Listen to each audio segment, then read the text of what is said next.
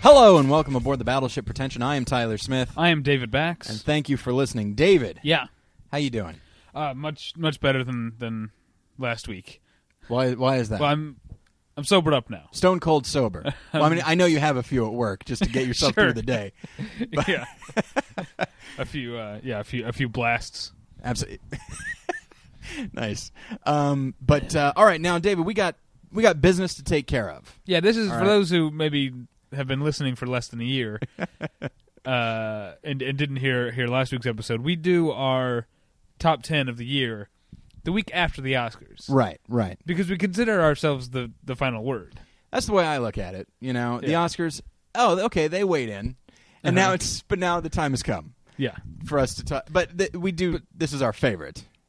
yeah, yeah. Our our, So. our favorites of, of 2009. That's what we're gonna get to. But speaking of the Oscars, Yeah. we have we have we have some bones to pick. Yeah. and we I guess just uh, in the in the rush to get get over here after watching it, there were some things we we forgot to mention yeah. la- last night. I, you know, I didn't take very good notes because I was tweeting. Yeah, uh, that really did uh, change things. Uh, yeah, first and foremost, I would say, um, you know, th- this the ceremony was very pandering in a lot of ways, and my uh, Jen, my wife, she watched it because I she was out of town, she couldn't watch them, uh, and so I recorded it for her. She watched it today, and I watched it with her, and uh, and upon viewing it again, I came to realize just how pandering it was, and uh, and we made jokes about that terrible horror montage and stuff like that. Um, but just in ge- but and and other people have commented how silly it is to have Taylor Lautner and Zach Efron presenting and stuff like that. Um, But it has, has hasn't stuff like that always happened? Hasn't there always been presenters that are clearly? that are like of the of the moment. Yeah. I think so. But there's something I I, I don't know. Like for some reason, I don't know. Maybe uh, maybe because the, the you know the the blogosphere and all that. There's just up in arms, and uh, and Twilight is is viewed is viewed as uh, such schlock as it should be, um, and High School Musical. But uh, so uh, so it's ju- so that everyone was like, "Oh man, I can't believe that these guys got to take the stage and all that." And uh, if, and me, I kind of had the same thought. It's just like, well, you know, whatever. They're trying to get more viewers, and this might be the way to do it. So do, whatever. But then I remembered that like they lifetime okay lifetime achievement award was was uh, not presented at this Oscars. It was presented at the other ceremony, uh, kind of ghettoized a little bit, uh, A little and quite a bit one could say Yeah, hundred percent maybe. Um, and uh, and the recipients uh, this year there were several, but uh, but the two big ones were Roger Corman and Lauren Bacall, Mm-hmm. and uh, and it's one of those things where stuff like. but al- also Gordon Willis. Gor- yeah, Gordon Willis, uh, cinematographer. Yeah. You know, uh, did The Godfather, if I'm Yeah. not mistaken, and others. That's the first one I think of. Um, but like, like big people, people that actually did. Yes, it's lifetime achievement. They've always lifetime achievement usually has contributed something to film, but like, just to ignore these people as if they never. I, I don't know. They got to stand up, and everyone cheered for them. And it's like, so let me get this straight. Taylor Lautner, uh-huh. and I've seen I saw the first Twilight movie, and you know what? He's fine. He's he's a he's a charming young man. But he gets to be granted he didn't win, but he got to be on the Oscar stage and Roger Corman just got to stand up in his seat and people applauded for him and it just in Yeah. general like it just it bothered me so much uh in the moment and then I, I can't believe I forgot about it last week but it's Yeah. just like there is such a thing well I- I'm not going out on a limb when I say what I'm about to say there is such a thing as being too pandering um, I would say maybe oh, more than 10% perhaps but uh, but the show really I mean like I understand they want to get viewers and all that but like if it's really about honoring excellence and stuff like that what why even have that The horror thing. the horror thing It didn't make any sense to me at all. and it was several minutes long. You could have. How about this? At least bring them onto the stage, have them both say thank you, thank you, and then they leave. Uh-huh. You know, at the very least, they got to stand up in front of people, and it just. And Jen uh, commented. She said, uh, "She goes, this is you know, this is like a few years ago when they they had some uh, winners like give their speech from the crowd." Yeah. And I said, "Yeah, except they at least got to talk." Yeah. You know, this is worse than that for people that I, ad- arguably are more deserving. And so it just it just bothers me so much, and it, and it bothered me that we that you and I both forgot to mention it last week. But it's just after a certain point, I feel, and I realize this is silly for me to say this uh, because I'm being very idealistic. But uh, as I've mentioned to David, I'm kind of in a bad mood right now. So uh, just like I understand that Oscars, you want ratings and everything, and you the show has been very poorly rated, and, and apparently the ratings were very good for this for They this were. one. Um, so I guess uh, mission accomplished. But it's just like you. At that point, I, I think you've gotten away from what the Oscars are in theory supposed to be, and uh, and after a certain point, I feel like somebody like the Academy, the whoever is in charge of the Academy itself, just says like, uh, yeah, enough is enough. Uh, ratings be damned. Uh, these people contributed a lot to film, and we're going to actually let them have their say now.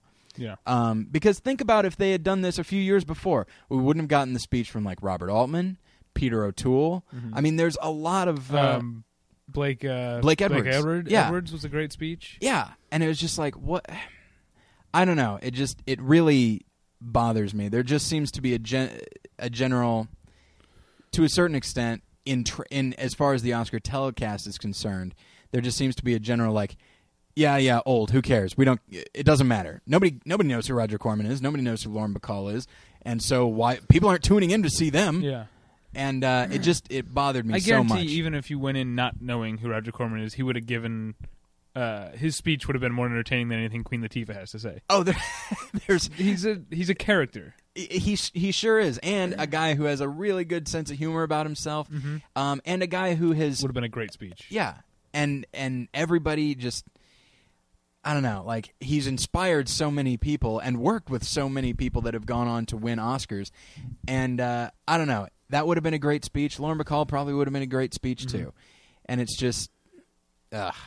But yes, instead we got uh, oh a tribute to horror films. What is that? The Leprechaun I see, followed by Edward Scissorhands. Oh, horrifying. Ugh, I'm sorry, everybody. Okay, that was all. I just wanted to rant about that for a second. Well, you know what? What? David's getting comfortable. Uh, honor is going to be restored to to to to the the world of cinema right now, because there is no more serious award than the E. BPE. the BP, the BP. Is that what we're gonna, gonna- Okay, gonna there call you it? go. the BP. Oh, and actually, we we have an announcement to make. I'd rather do it at the at the top of the show than at the end, because if you're like me, once they start going into announcements at the end, I just turn it off.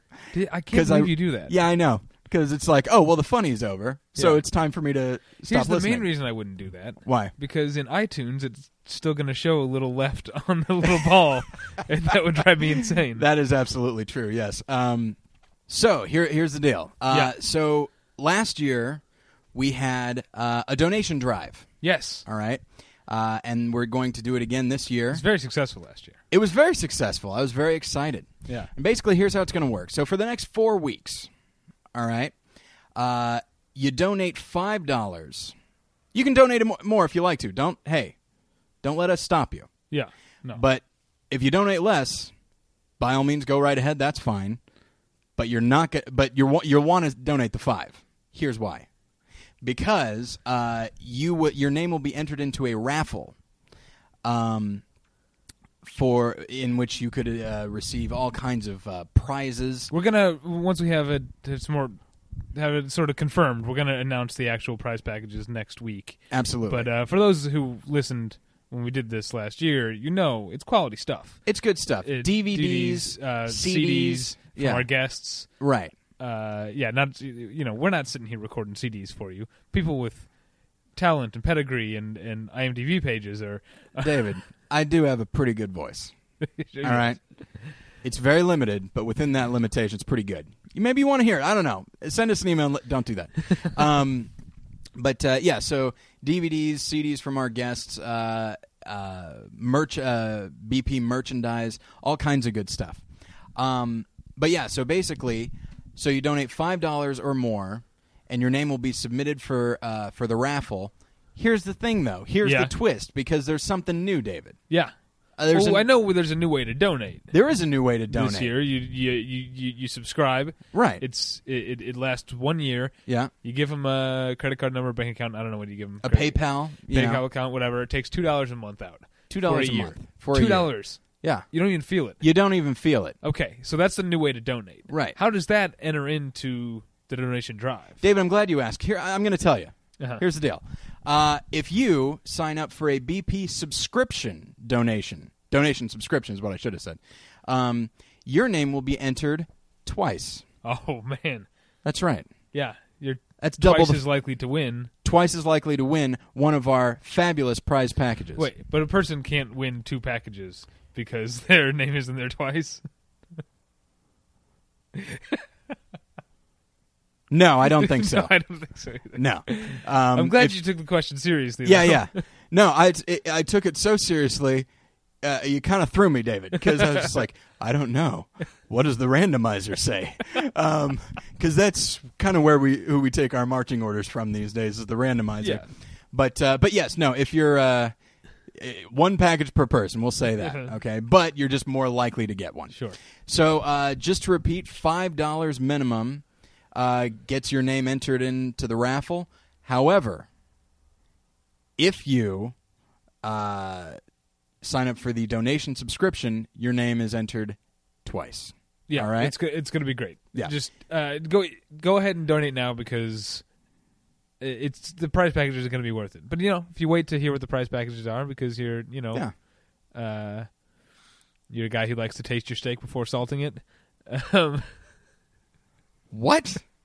Wait, you like to- what? You like to know what you're dealing with before you. Uh, Is that like no? Hang on, hang on. hang- I'm sorry. Is that a phrase? Is that like a thing that people say, or No. did you just say it? I just th- thought of it. Okay, you said it as if we all knew exactly. hey, you know, hey, uh, if you like to taste your steak before salting it, you know, if you like to look before you leap. But uh, I don't know. You just, uh, I think, uh, I think it could work. Yeah. I'm, fi- uh, I'm not mad at you, David. In fact, I'm actually kind of invigorated. okay. Yeah. Then then by all means, wait till next week. Your donation will count just as much. Right. Uh, but trust it's going to be worth it. Yeah. And I will say this. Okay. Um, we did not. We have not uh, given any indication that we were going to announce um, a donation drive, Okay. and people have been very generous. Uh, and so, here's what we're going to do. Uh huh. If you're okay with this, I still. am okay with okay. this. Yeah. Um, if you have donated in the last month, your name will be added as well. Um, because I don't like the idea that somebody do- you know signed up for the subscription, uh, you know, a week ago. They listened to this and they're like, "Well, if I had only waited a week, Yeah. then I could have gotten this," you know. Yeah. And uh, and so yeah, so if you've donated in the last month, then uh, then your name will be added as well. So Are people who might be girlfriends of hosts eligible? um, no, I don't think so. Okay. I mean, we we uh, we I'm reward. talking, of course, about your mistress because I know she signed up for a subscription. No, we reward marriage here. Is what I was going to say. Wives, wives count. Uh, we're all about values Okay. on Battleship Pretension. All right. So well, I'm. I don't really have a glad- mistress, by the way. Thanks, David, for that. I don't have a mistress. Only one woman at a time can ever take me. Um, so take Um, me away. All right. Well, I'm really glad that you're handling all of that because that sounds like a pain in the ass. It kind of is. Okay. So, Well, let's let's get into it, shall we? absolutely Top ten of the year. top favorite favorite ten of the year. Yeah, personal top ten. Okay, Uh, just all right. but we usually start uh, with just a few honorable mentions. well, we start with uh, ones that we didn't like. Oh, uh, okay. Let's do that. All right. So I'm on this like positivity kick lately. I am as well. I mean, you listened to the last week and the week before. I feel like people shouldn't be too mean.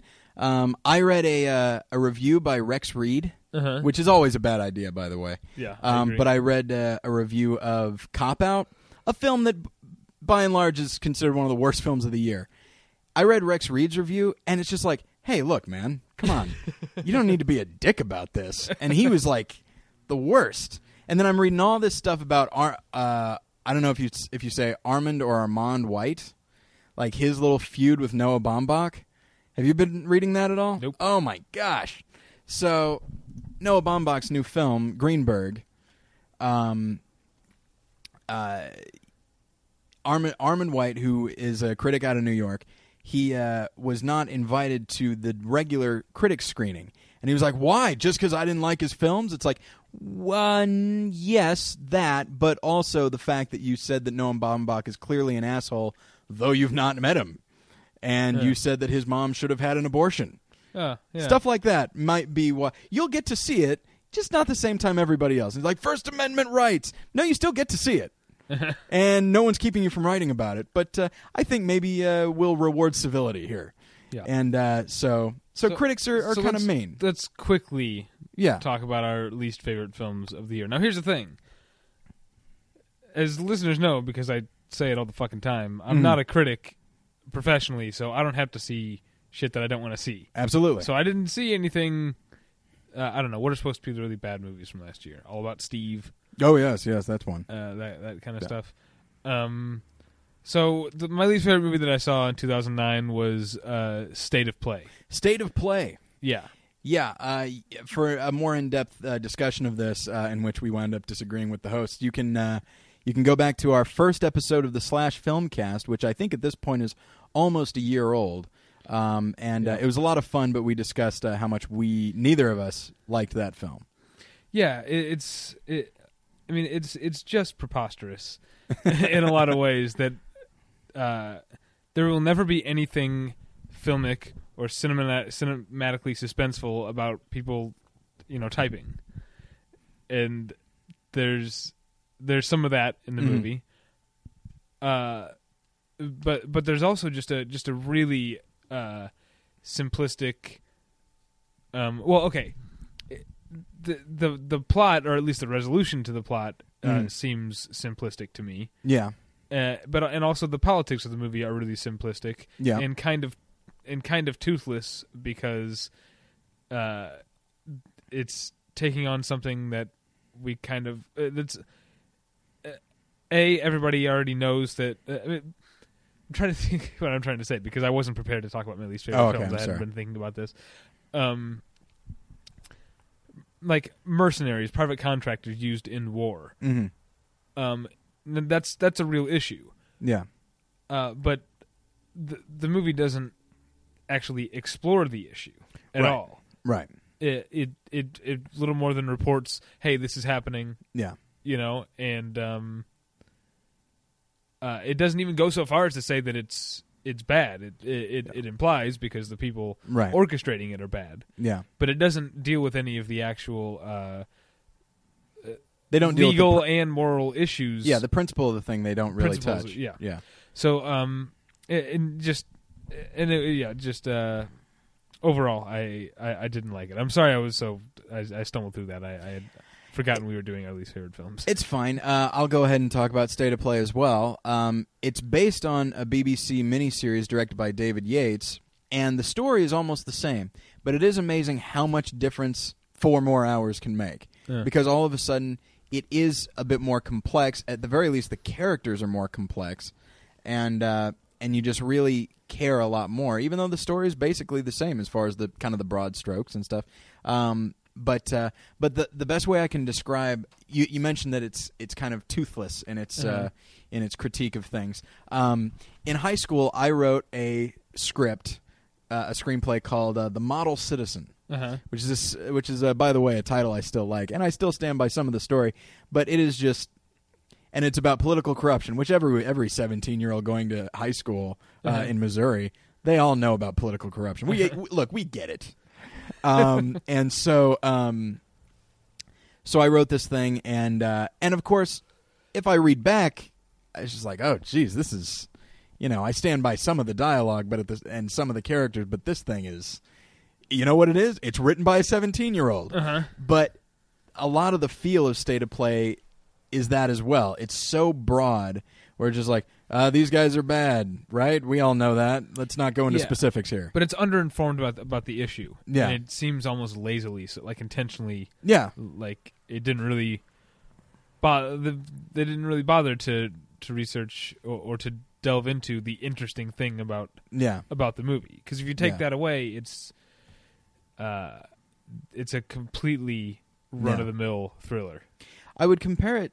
I would compare it to Michael Clayton, except Michael Clayton is the. ki- It's trying. It kind of they have the same tone, but Michael Clayton is very specific Uh-huh. in what the company is doing and what it does over the course of the film. Yeah. Like it's very specific. Um, but yeah, so state of play. It bother. It's it's third from the bottom for me, if for no other reason than because everyone involved in it is so talented, and it should have been so much better Uh-huh. but it wasn't, and it was just uh, just a disappointment. And you know what? I'm fine with this being uh, the the big negative thing uh, that we that we talked about. I'll say that my least favorite is he's just not that into you, Uh-huh. because while I am not a professional critic, I am a husband, as I mentioned, and uh, yeah, sometimes you got to make sacrifices. Uh, it's my least favorite, and then uh, it's complicated is uh, second from the bottom. It, I hated that movie. You can read my review on the on the entitled website it's horrible entitled "It's Horrible," uh, and that one actually, uh, neither Jen nor myself were really interested in it, but we got tickets to a, an early screening, and I Yeah. thought, oh, I'll be able to write a, a really early review. Great! So uh, I went to see it, and uh, b- take note, David, both of us hated it. In fact, Oh, she yeah. hated it more than I did. it's, it's I- i'm glad you were- were able to get your review out early Yeah. and get that that title of the review because did you see the la weekly title for the review No, what is it? it's fucking annoying Oh, nice. anyway all right so uh like i s- like what i wanted to talk about was our honorable honorable mentions Indeed. and there were I mean, it- overall i think this was a good year in film but in a sort of concentrated way like there were a tight number of really good movies i think Yeah. and so i don't uh, you, in past years i've had to sort of comb through and like really like pick some honorable mentions from a Mhm. big a big field of uh, honorable Right. mentions and and um uh, I, I wasn't really able to do that this year Okay. uh, there were there there are, there are four movies that I want to mention. One, uh, because as I've stated, it's the in my opinion the funniest movie of the year, but it didn't make my, my top ten. Was All right. Cloudy with a Chance of Meatballs. Absolutely. Uh, but I've already talked about that movie, so I'm not Yeah. really going to talk about it. I do want to talk about uh, the sixth Harry Potter movie, which Oh yeah. did not make my list, but No. um, uh, and the aforementioned David Yates, who did the State of Play miniseries, Yep. is doing just stellar work with that series right now. Yeah. Uh, it's it's uh, I still didn't like this one as much as I liked uh, Order of the Order of the Phoenix, yeah.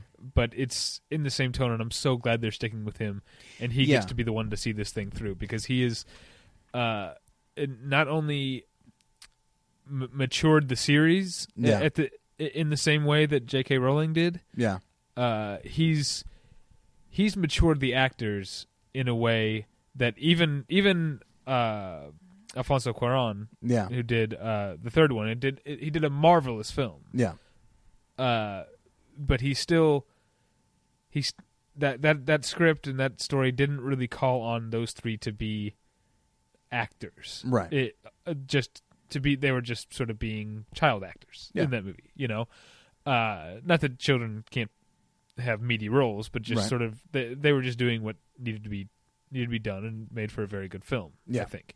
Uh, but with the fifth and sixth films, they uh, we've really been able to see them stretch some muscles, and it's been uh, wonderful to me that it's worked out so well. And I and I think Yeah. David Yates has, has a lot to do with that. And so, I just wanted to mention uh, Harry Potter to and say that I'm super super excited about the the next uh, Right. two movies. Right. Um, what did you think of, of Harry Potter this year? Uh, I really liked it. Uh, I agree that I, it wasn't. To me, I didn't like it as much as as the last one, and I think that's less a function of anything about the film as it is just the story of this one is just not as dynamic. It's a transitional story. Yeah, Like as far when you and when you actually try and when you actually think about all the things that happen in this one, there's not much no, yeah, a- as far as just plot points. As far as character, all kinds of things happen, and and David Yates wisely chooses to focus on that, which is why I think I, you're, you're right. Which is why it's kind of an actor's film more than anything else. yeah. And he, he's also done the same thing with the fifth one that he did with this one. yeah, He uh, he's cut more yeah, out of the books than any of the past directors. I mean, Yeah. the fifth book is the longest book, and he and the fifth movie is the shortest movie. yeah, yeah, Uh, and, and because I think he's really he's not really trying to uh, adapt the books. He's trying to adapt the story. You know the n- not the not the plot, but the just the story of Harry, the arc of Harry. Yeah. You know, and and and that's where that's what's at the heart of of the series Yeah. and he and he's uh he's he's keeping the the soul Mhm. of the series uh and making it translate to movies Yeah. you know and I- you know i've defended the chris columbus movies before but they are uh, Yeah. they are just the books on screen for the most part you know but they're they're not they're not hacky or poorly done which is what all Right. people say And they're and, and, they're chris columbus has made some hacky movies yes, my, fourth from the bottom. I love you, Beth Cooper, starring friend of the show Paul Rust. Yeah, but um. a- Anyway, I I- I I could end up talking about Harry Potter the whole time. Yeah. Uh, I think we will wind up having an episode devoted to the Harry Potter series when the time comes. if we're still doing this podcast, Yeah, I know. Uh, according to somebody on iTunes, we're running out of topics. So, and we're just repeating ourselves. oh, good for them. It was actually that review that uh, led me to finally say, you know what, I'm not reading these anymore because uh, it's just getting me in a bad mood. um, but a- another thing about this year is that uh, in looking at my my list of the top ten, Mm-hmm. almost all of them are studio films. Um, and uh, one of my favorite indies of the year that didn't qu- didn't quite crack the crack All right. the top ten, but is uh, it, it's it's an indie in in every sense, not uh, you know, not just the financing, but in the fact that it's a movie that a studio would never ever make, Okay. uh, and that is Bobcat Goldthwait's film World's Greatest Dad. Which I actually have sitting over there. I'm going to watch it very soon. I really want to see it. it's uh, it's it's really really strong. I mean, it has he he he continually throughout the movie makes directorial and writerly decisions that at first I go, no way that's gonna work, and then Yeah. I go, ah, he pulled it off, Yeah. and that, that happens over and over again throughout uh, throughout the film. Um, Oh, are you all done with your? I was uh, done with World's Greatest Dad, but um, I, I I do have one more to talk about. Okay, go ahead. Uh, and honorable mention might not even bi- be the right category for this because I have real problems with the film. I don't think it's that. Yeah, I, I- I don't think it's you know it's not like it's here because it's the fourteenth one on my list. It's for it's actually much further down than that, but it's a movie that won't get out of my head, Okay. and that I think is uh, possibly the ballsiest movie that came out in two thousand nine, and it's uh, Observe and Report. Oh, that's in my uh, honorable mention as well. It is good. Uh, so let's that'll be the transition from mine to yours. Let's talk Okay. about observe and report. Yeah, uh, man, oh man, this movie is not what people thought it was going to be. People really thought it was going to be uh, Paul Blart Mall Cop, Right, only, only, R rated, like they can say Yeah. fuck or whatever. Yeah, and boy do they. But uh, but man, it is so much more. I mean, uh, so many people have talked about, oh, this is like Taxi Driver, and I remember thinking like, yeah, all right. And then I saw it; it's like Taxi Driver.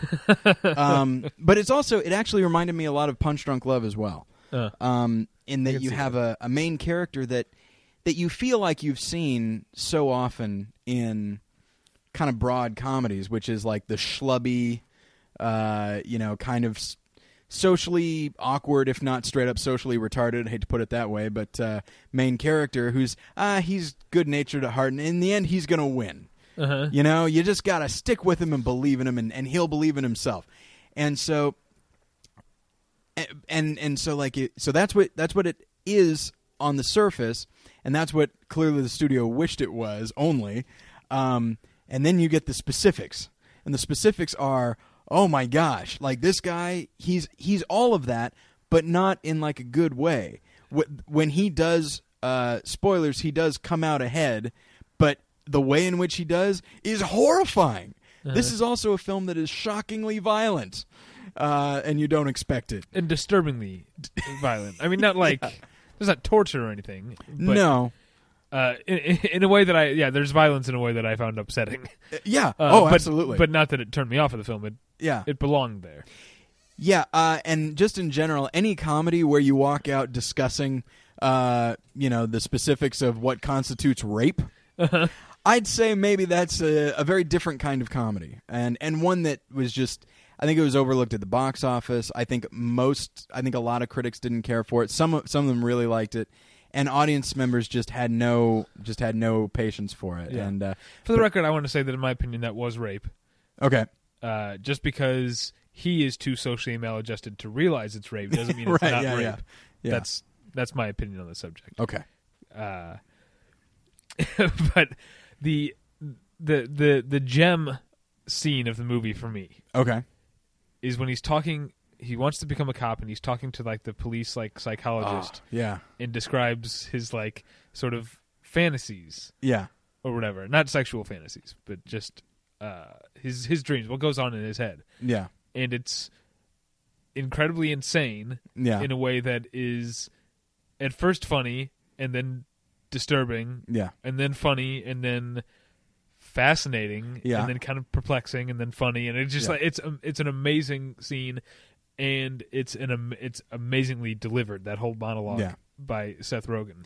and it's odd that you bring up that scene because it is followed by m- maybe my favorite scene, Uh-huh. which is after uh, he uh, after the report comes back from the police psychologist uh, and Ray Liotta, who hates Seth Rogen with a passion, he's decided he's going to be the one to deliver the news that hey man, you didn't make it. Uh-huh. Um, and he has his f- and Ray Liotta has his his cop buddy hide in the closet Uh-huh. because man, this is going to be hilarious. And then the scene happens, and it starts out kind of funny, and then you realize like this guy has only one dream, and it's gone now. Uh-huh. And then Ray Liotta's cop buddy comes out of the closet midway through the scene and goes, "I'm sorry, uh, I'm just going to leave. I thought this was going to be funny, and it's just kind of sad." Yeah. and it's actually like a real moment but that one could say that's the film in general Yeah. i thought this was going to be funny and it turned out being sad don't get me wrong it's still also very funny Yeah. so, So th th those are what. What else do you have in your honorable mentions? uh, i'll just i'll just breeze o- i'll just uh, i'll leave one out and i'll just breeze over the other one um, i really enjoyed sherlock holmes really, I didn't see it. I like it more in retrospect than I did at the time. I, I remember being really bothered by the action adventure Jack Sparrow like interpretation of Sherlock Holmes. Like that, I'm like, that's not the Sherlock Holmes that I read about. Um, and it's not. It is much more, uh, you know, crazy and Guy Ritchie esque. One could say. Um, but uh, but it is anchored by some very solid performances, and it's just, f- eh, but also it's just a gorgeous film to look at, to listen to. It's just very fully realized, and at its core, the story could not be more Sherlock Holmes uh, ish That's good. and the character himself, while being you know kind of rollicking, at his core is the is the the essence of Sherlock Holmes, and uh, and I just really enjoyed the movie uh, more every time I think about it. So, are you excited about the possible new Guy Ritchie project? Have you heard about this? No, what is that? King Arthur. Hmm. Now, Antoine Fuqua just did the definitive King Arthur There's no question. Absolutely. yeah. Yeah. a few years back, but uh, yeah, that, that'll be interesting to see. But okay, let's let's leap right into it. This is going to be we, we've been talking too far too long. Yes. Yes. Uh, hopefully, there'll be some overlap, and we'll be able to. Uh, I think there's actually going to be a, a surprising amount of overlap. okay, well, I'll, I'll go first. Uh, my number ten favorite film of the year Okay. um, which was up until recently my favorite animated film of the year, but we'll have to wait till number six to, All right. to get to that. Uh, is Wes Anderson's Fantastic Mr. Fox? Okay. Did you did you see it? I did see it. Yes. And how did you feel about it? I enjoyed it uh, quite a bit. I'm not sure if I would say I loved it. In fact, I would- I would- I can't think of anything I don't like about it. You know what I mean? It's just so much fun and just so genuinely pleasant while kind of mildly exploring some deeper themes. Uh, and it's just a it's wonderful to look at and it's just very enjoyable. Uh, I, I I felt like finally we've seen what Wen- Wes Anderson wants us to see in his brain, even though it's not his story, Yeah. because he. Uh, he he was able to exert the control and obsess over the minutia that has always been Yeah. I think his real reason for getting into film. yeah. Um, uh, and that's why it was so surprising to me because I've never been, as listeners know, I've never been a Wes Anderson fan. Yeah. Uh, and I, I just, I just loved the, the, the not only, uh, yeah, the the look and aesthetic, Mhm. um, which I've always liked about his films. But I, Yeah. I like how, I mean, I've always admired about his films. I haven't actually Yeah. liked them as a, uh, as Yeah. a, as an audience member, but I've always admired that part of it Yeah. but in this time because he was able to you know top to bottom create the whole thing. It really Yeah. informed the world of the film Yeah. uh, in a way that maybe you just can't do with live action. Uh, you know, uh, maybe, maybe that maybe that's the case unless you have, I don't know, maybe you, maybe Terry Gilliam. Yeah, if only if anything he always he always seemed just constrained by damn it. I have to work in reality. Uh-huh. like I, I I wouldn't be surprised if an actor said, "Yeah, he asked me if I'd be willing to get plastic surgery because I don't look quite like he needs me to look." Uh-huh. Um, but yeah, it's. I will say that like if there is, I I didn't think about it at the time, but I cannot think of a more perfect pairing than Roald Dahl and Wes Anderson. That's that was gonna be my next point. It's not only is it Wes Anderson doing what he probably should be doing. yeah, It's it, it never loses its raw dullness. It, Yeah. it, it revels in it. It's I mean it's because it's a movie about talking animals. Yeah. So I guess technically it's for children, or at least that's the perception. yeah, But I mean, they talk frankly about death Mhm. and aging, and uh, there's, uh, you know, it gets his tail cut, cut off, and there's Yeah. blood, Yeah. and uh, when they, well, one thing I love that feels very Roald Dahl to me is that even though they're talking animals and they're anthropomorphized, yeah, when it comes to certain things, they're still animals in a way Yeah. that that is kind of alien to us, like the way they eat yeah, yeah, you know, just sort of like going from being very civilized guy in a in a corduroy suit, uh, Yeah. then suddenly Mr. Fox is just. Uh,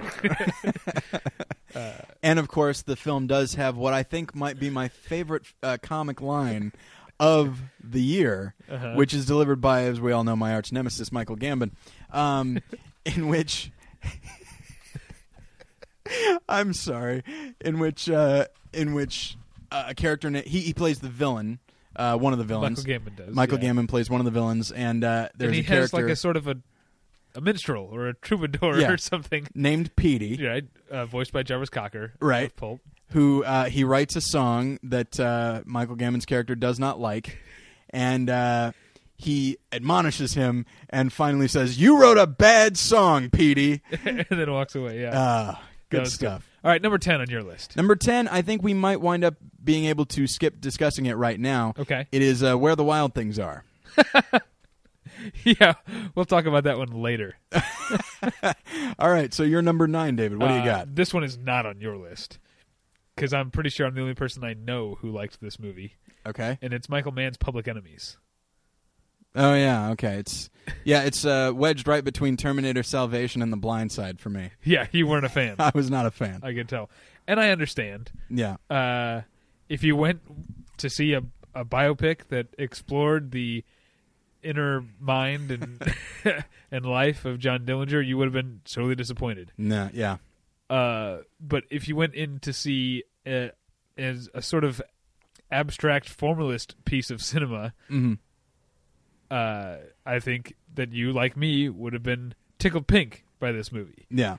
Uh, I just love the way it moves. I like that the, uh, i- in a way, the characters, if you will, are just as much uh, a, a technical part of the movie as the cinematography or the sets or or, Okay. or anything else. It's, uh, it's yeah. It, the, it, technically, it has a story, you know, but really, it's it's just I I just loved getting into its its rhythms Yeah. uh, and just the the way that the images unfold Yeah. uh, one after another. It's a it- it's it's a it's a wonderfully shot if you're okay with the him shooting things digitally, which is what he does now. And get Yeah. over it, purists. Doesn't Yeah. bother me, but I guess it does bother some people when yeah Doesn't bother me. um it, it, it but uh now I forgot what I what I started to say but the the, cin- the cinematography is gorgeous Yeah. and uh but not even gorgeous because it's not like the thin red line where it's hmm gorgeous to look at Yeah. you know uh it's just it, it's everything is so of a piece and Yeah. you can feel you can almost feel the uh here's the thing i like to think i, I like to sometimes sometimes it helps to think of film as uh sculpture hmm right?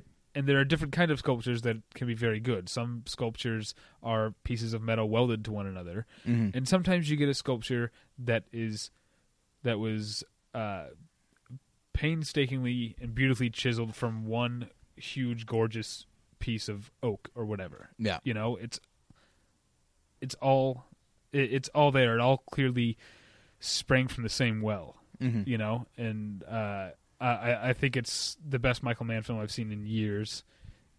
Um, because I didn't like Miami Vice and I had problems with Collateral Yeah. um, and, and and I think that um, it's not a movie for everyone. Yeah. It's a movie for, uh, I don't know, film students. Uh, I don't know. It, it's I would- I it's would worth say- showing to people. I would think. say that's that's if you about want right. to- And and remember, these are our lists of favorites, not necessarily our list of best. Because if this was a list of what I think were the best, then yes, uh, Public Enemies would be above Terminator Salvation. um, but uh, yeah, it's it's one of those things where the things that I that I look for in, in film, which is of course characters that I not even necessarily relate to, Uh-huh. but but at least care about. Um, and it's it's very well acted. It's very well. Uh, I'd say it's it's it's pretty well written. Um, but it is. I'd say the film is a technical achievement more than anything else. Mm-hmm. Uh, you're right. The cinematography is great. The editing is really great. And uh, And the the big shootout followed by the car chase, chase is the best action scene he's done since Heat. It's and great. Might even be better. I'm gonna go out on a li- limb. It might be better than the bank robbery in Heat. it's really wonderful. Uh, yeah, it's um, awesome. it's uh, yeah, it reminded me of uh, the scene at the end of L.A. Confidential. Uh, Uh-huh. That part, but I'd say even better than that. Yeah, um, it's, it's, it really like, crazy exciting. And like whether you care about the characters or not Uh-huh. in that moment, it's just like uh, you just can't help but get caught up in what's happening. And uh, yeah, that's I, I, don't- you don't need to care about Yeah. the characters. He's made a, just a strictly formalist piece of yeah, of, of a, a piece of cinema that happens to also fall into the category of narrative. Yeah. but it's not really. Uh, That's not. Yeah. I don't think that's what he set out. He didn't set out to make a narrative. it's like look, I need an excuse to do this. What do you got? Yeah. Well, I've got this script about. Uh, uh, oh shoot! Now I can't remember. Dillinger? John Dillinger. I Yeah. got this script about John John Dillinger and uh, Melvin Purvis. Um, yeah, all right, sure, okay, why not? Um, I guess those guys are interesting, right? Well, not really, based on my script. It doesn't matter. um, but uh, but yeah, and and I will say just in general that it's a shame that the film was kind of overlooked by audiences and critics because I think it deserved to be up for some technical Oscars. Uh-huh. Like probably editing, I'd say costume design. I don't often pay attention to costume design, but the Yeah. costumes really felt lived in in the film, and it was just Yeah. I, I really enjoyed it on that level, but I just didn't care. and Dillinger was a guy who's who used his clothes to say things about him. That's true. Yes, yes. But that's not what the movie's about. Who cares? Right. All right. Uh, number nine on your list. All right. Well, I think uh, this one's Also going to be. yeah. That's fine. Uh, this this episode's already pretty long, so Okay. um, Crazy Heart. Uh, yeah, we'll talk about that. We'll later. talk about that in a minute. Dave, go ahead. we have a lot of overlap, but in the uh, like the opposite order. yeah, number eight. Uh, number eight for me is uh, Precious, a movie which is based on the novel Push by Sapphire. Oh, okay. Is this on your top ten? No, Okay, um, but you did see it. I did see it. Yes. Uh, I had um, reservations going in Mm. because I felt that anything that moved Oprah Winfrey and Tyler Perry to pick it up was probably going to be kind of kind of preachy. Yeah. Um, One could venture to say overwrought, maybe. Yeah. Perhaps. and it, I don't know how you feel about it. In my opinion, it, it's it's not. It, um, it's It's all there, but somehow it manages to. Because I mean, it- man, if you watch that trailer, that thing looks like it just looks horrifying. Not Uh-huh. hor. No, I'm sorry, horrible. Right. Um, it is a horrifying. It is horrifying, absolutely. But um, I remember I saw the trailer. and I was like, "This looks really quite terrible." Yeah. Um, and then you see it, and everything about it is virtually operatic in what it's about.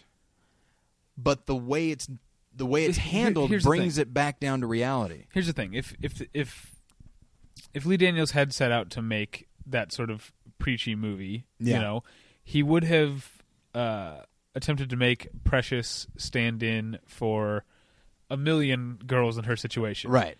But that's not what he did. Yeah. This is a movie about a single character named Precious, and it's her, it's her story, Yeah. and the things that happened to her uh, have probably happened to uh, other other uh, it happened to a lot of other people. We know that, Yeah. you know, and uh, a- and so in that case, she does stand for them, but uh, I think the reason the movie ended up so well is because uh, Lee Daniels made a movie about Precious first, Yeah. and about the problems Yeah. second. You know, and that's why I, I think you and I differed on this, but her like fantasy sequences were Yeah. my favorite part of the movie. Yeah. Um, and I think i even though they're very loud and exuberant and vibrant, they're Yeah. the saddest part of the movie Yeah. because it's it, it's amazing to me that it's the same actress doing Mhm. Precious and then do, being this person in the dream. It's a completely different person. Yeah. She's so happy and she's so she's so free and you and you see why Precious is the way she is because she's always on guard. Yeah. Uh, you know, she she's she's closed herself off and when when, when you see what is inside her in her head and, and you Yeah. actually see Gabby Sidibe do these things singing and and being like a, a pop star and all this kind of stuff Yeah. Yeah. uh, it it's it, it, it's very sad to me. Yeah, it's uh, there are. I, I didn't I didn't love the movie, but it's got a lot. It's got a lot of things that Public Enemies doesn't, which is phenomenal acting, Uh-huh. and uh, and by just in general, uh, th- yes, okay. There's a lot of moments written in there where it's just like, okay, here is Monique's Oscar moment. This is the clip they will play when she is nominated for an Oscar, Uh-huh. Yeah, and uh, and so but I know the That's- scene you're talking about, and Yeah. I I thought about that in retrospect. but Yeah. in the moment, I was just in that scene. uh, as was I. Yeah, there's a few scenes like that, like the scene in which she's putting one over on like the welfare officer uh-huh. or whatever, uh, clerk, whatever you call it. Um, Wait. she was great in that as well. oh, you mean Monique? Monique was putting one over. Right. Yeah, yeah, yeah. Sorry. Um, Because Mariah Carey also worked for the. Well, oh, right. No, I mean when the Right. person comes to her home. But was it? and- Do you remember? Um, In the first scene, this is totally off base, but, it just Okay. reminded me of- but she goes to the principal's office, and the principal says, "Hello, Clarice." Were there laughs in the theater? Uh, no. I don't know if it was intentional. Well, I saw it. Uh, I saw a screener of it. Uh, Oh, We okay. w- th- we weren't laughing. but It's a very Pre- dramatic film. Precious's real name is Clar- the character's name is Oh, yeah. Clarice, and the principal says Hello, hello, Clarice. Clar-" but not like that. Yes. But it's still it's early enough in the film that people chuckled in the theater. Oh, okay. Yeah, including no, me. I didn't. Uh, but uh, my my problem with it is mostly okay.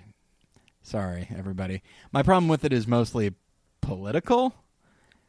Like I feel like this is the kind of movie that certain people, certain like as I, as people know, I'm kind of conservative, but like people that are really conservative, like I think they have an image in their mind of somebody like on welfare Uh-huh. and it's this and i think it's just like now it's that that has nothing to do that may not necessarily have anything to do with the film itself and i'm sure there probably are people like monique out there i have no doubt there is, but that there are but um but just somehow it just kept me like because so much of it is so negative like it's not enough that she can't read and that she's obese and that she's been raped by her father and that she has a child and the child is is retarded like it's just all those things now the execution of those again it's very operatic in nature is brought down to be very specific and you and I believed it all but like just e- everything about it was just so so melodramatic that it kind of kept me from really embracing it um but uh but yeah it's it, it is a very well made film and and Yeah, I it is melodrama, and I've said I feel like a broken record. I'm sure Yeah. I, I say this all the time that melodrama is used as a uh, like a pejorative too yeah. often. right right It's just a type of storytelling yeah because of the type of storytelling it is. Mhm. uh, it, dr- it it's uh, it, it draws lazy people to it, yeah uh, lazy storytellers, lazy filmmakers. Yeah. So there's a lot of bad melodrama, but Yeah. melodrama itself is not. It, there's plenty of good melodrama yeah, too. I, I don't mean to. Uh, I don't mean to say melodrama is inherently bad. I think it's just um, in this particular film, be, it, it wound up kind of distancing me from it because the situations are very, very melodramatic, but the execution is very realistic, and so I just had a hard time like believing that this kind of thing would happen, even though I'm sure it it does. Uh-huh. And and I talked to a friend who's like, kind of very socially conscious, and they said it's not unusual for like a somebody to have all of these problems because one will lead to another, to Right. another, to another. But uh, but yeah, the film is, is perfectly fine, and man, it totally confounded my all my negative expectations of it. So yes, there we go. Okay, number eight for you. Number eight for me is what is it? Oh, it's the informant. Informant! Oh, Exclamation point. uh, yeah, I didn't see it. Um, yeah, this is. Uh, I, I hate to put all these in, in context of like Oscars and stuff, but it was just completely ignored, and it didn't deserve to be because it's been a long time.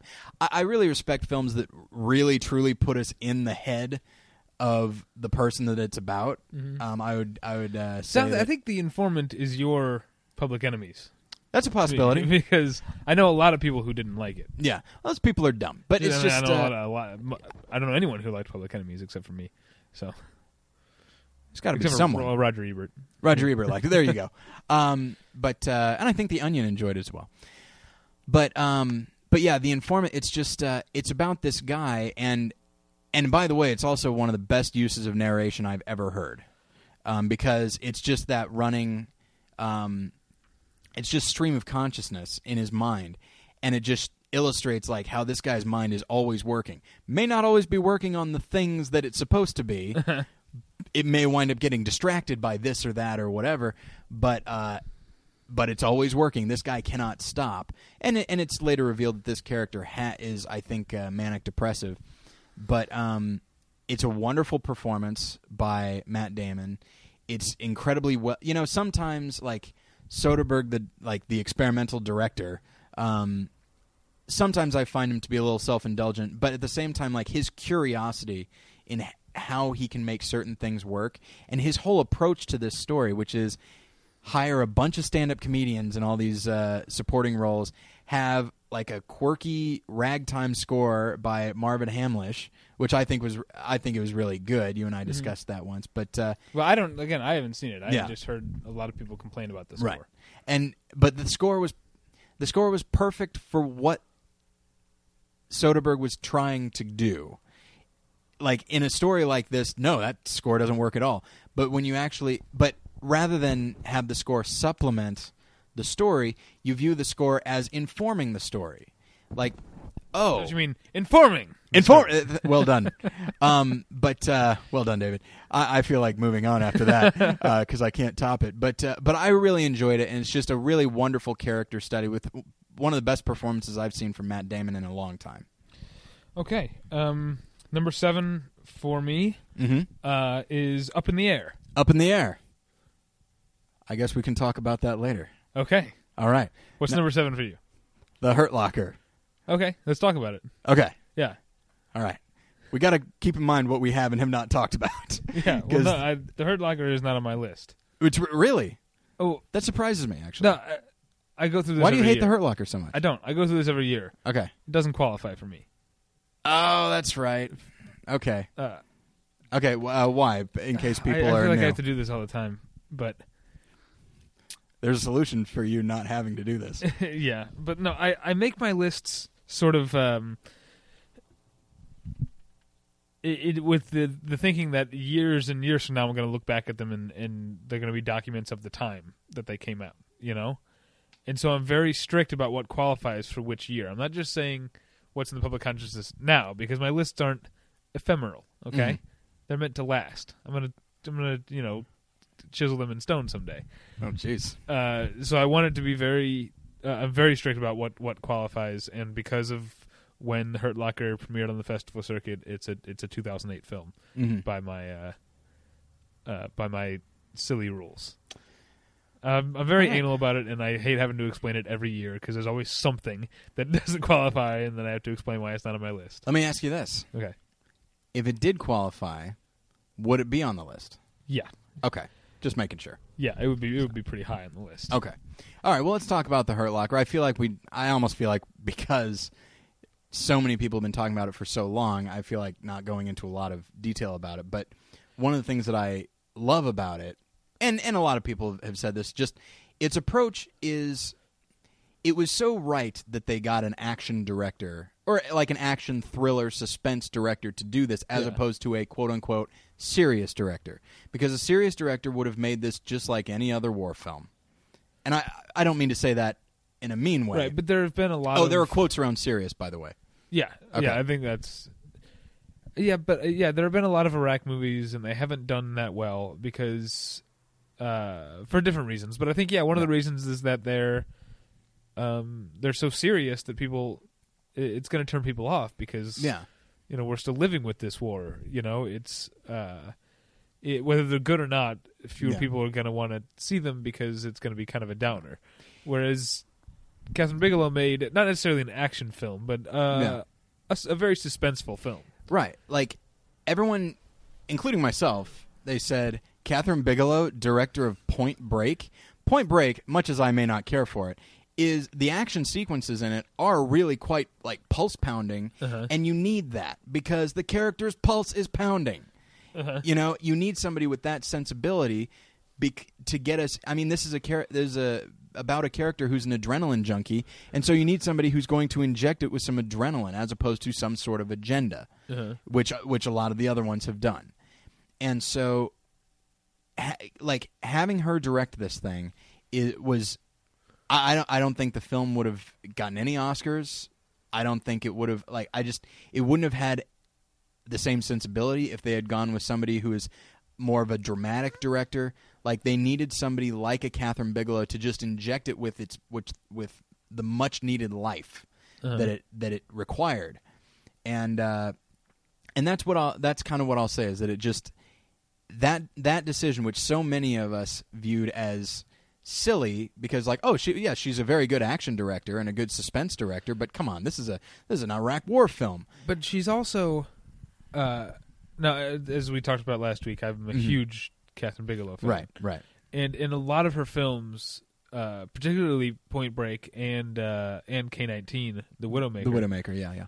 um, in addition to the action and suspense, she uh, has just has an uncanny insight into the way that uh, men relate to one another, Mm-hmm. and maybe it's because she's not one. Maybe it's an outsider's point of view. Yeah. You know, maybe maybe you and I are, or, or or the average male director is just can't see the forest for the trees. Yeah. But she has just such a sense for uh, the the the way that men relate to one another and the way that they are friends or aren't aren't friends and where the yeah. where they're in competition with one another Yeah. uh, and then where they look out for one another and it just always it's it, it, that's that's always been one of her strengths and it's the Yeah. main reason that I love Point Break so much in addition to the fact that it's uh, a kick-ass action movie it's one one of the best movies about male friendship ever made in Hmm. my opinion You and I still have not done an episode about buddy movies. yeah we should do that We should do that. I agree with what I just said. we're not out of ideas not at all. um, but uh, yeah, and so I just, I just really, I really love the movie, and it just wound up being different than I think anybody expected it to be, uh-huh. um, because it just, it had a very different sensibility than almost any other war movie I've seen. yeah I saw it I, I think um, I'm not sure Wh- when did you see it I saw I saw it on my computer. a friend of yours helped me. that's right that's right So uh, yeah I would I- have seen it in theaters, everybody, and I will buy it. Don't worry. I saw it in the theater like April. Like it- when did it come out?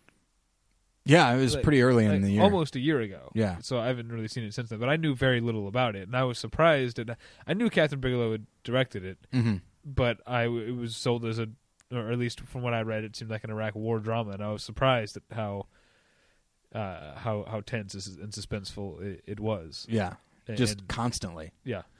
Yeah, but uh, so that's that's my uh, what and are we on? Kate from seven- Lost is in it. Yes, indeed, and David Morse. And that's another thing that she uh the the the sort of cameos that show up. There's David Yeah. Morse who's in the trailer. Yeah, there's Uh, uh, Guy, Ray Guy Fiennes. Pierce. See, I, I don't know. Do people? Is that a spoiler? Do people know that Ray Fiennes is in the movie? Um, uh, okay.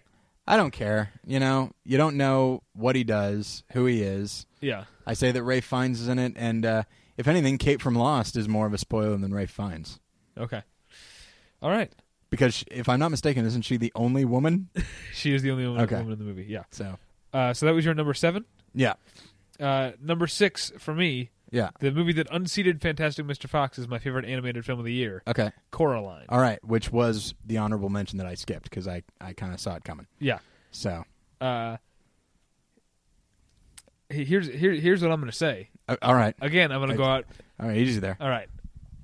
I already probably pissed off some movie nerds by saying that the the Michael Mann's action sequence in Public Enemies was better than the bank robbery in Heat. Okay, Here's what I'm going to say. all right. Coraline is Henry Selick's best film. Uh Yeah. Yeah, that's gonna Hmm. piss some people off. That That's gonna will. not- it's n- there's a small contingent of James and the Giant Peach fans who are pissed off right now. Yeah. But there is an army of Yeah. Nightmare Before Christmas fans who hate me right now. Yeah. And I don't want to. I still love love Nightmare Before Christmas. Yeah. Uh, but Coraline is his best film, and I'll and, and I'll tell I'll tell you why. Uh, I'll tell you why it's his best film. It's his most mature film Yeah. because it has, in my opinion, an unlikable lead character. Oh, I could see that. Yeah. Yeah, it's- I mean, she's, you know, she's the spunky, cute heroine, Yeah. but she's still a brat, Yeah. Absolutely. you know, and uh, part of it can be dismissed by her age, but she still she doesn't uh, respect her parents or what they do Mhm. or uh, what they do for a living, you know, or or what she gets for what they do. Yeah. You know, she and she uh, She's mean to the local kid. yeah, and Yeah. she bitches that her parents work all the time, and then uh, immediately just wants her to buy wants them to buy her a pair of gloves. Yeah. Y- You know, it's just she's uh, very much a brat, but in a way that kids that age are. Yeah, in a way that's relatable. I Yes. mean, at the same like That's why she I doesn't say have it's any mature friend- because yeah. it's not. It's not just an unlikable lead character; it's Yeah. an unlikable and relatable lead character at Absolutely. the same time, and that's that. Honestly, is the main reason that's my that I think it's his his best film. Mhm.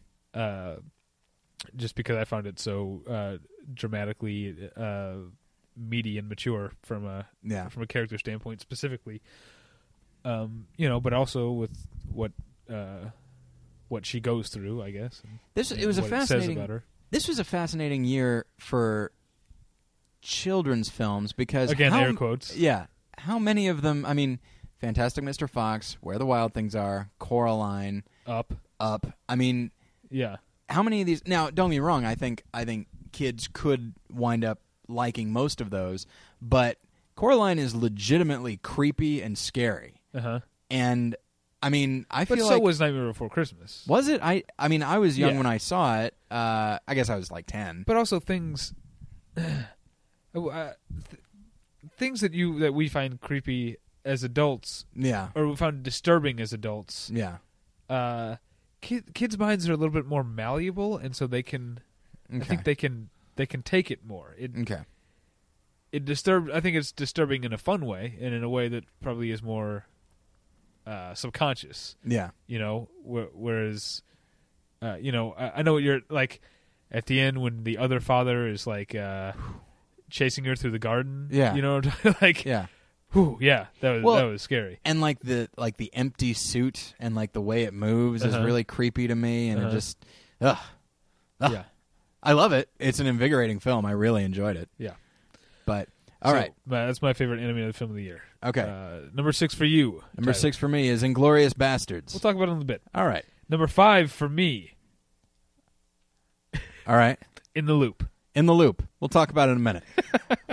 Lots of overlap. this Uh, is fun. What are we at? Five? Yeah, what's your number five? Up in the air. Okay, we can talk about Up in the Air. All right. We're starting to get.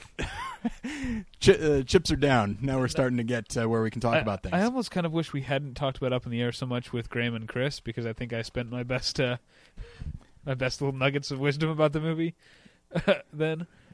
okay.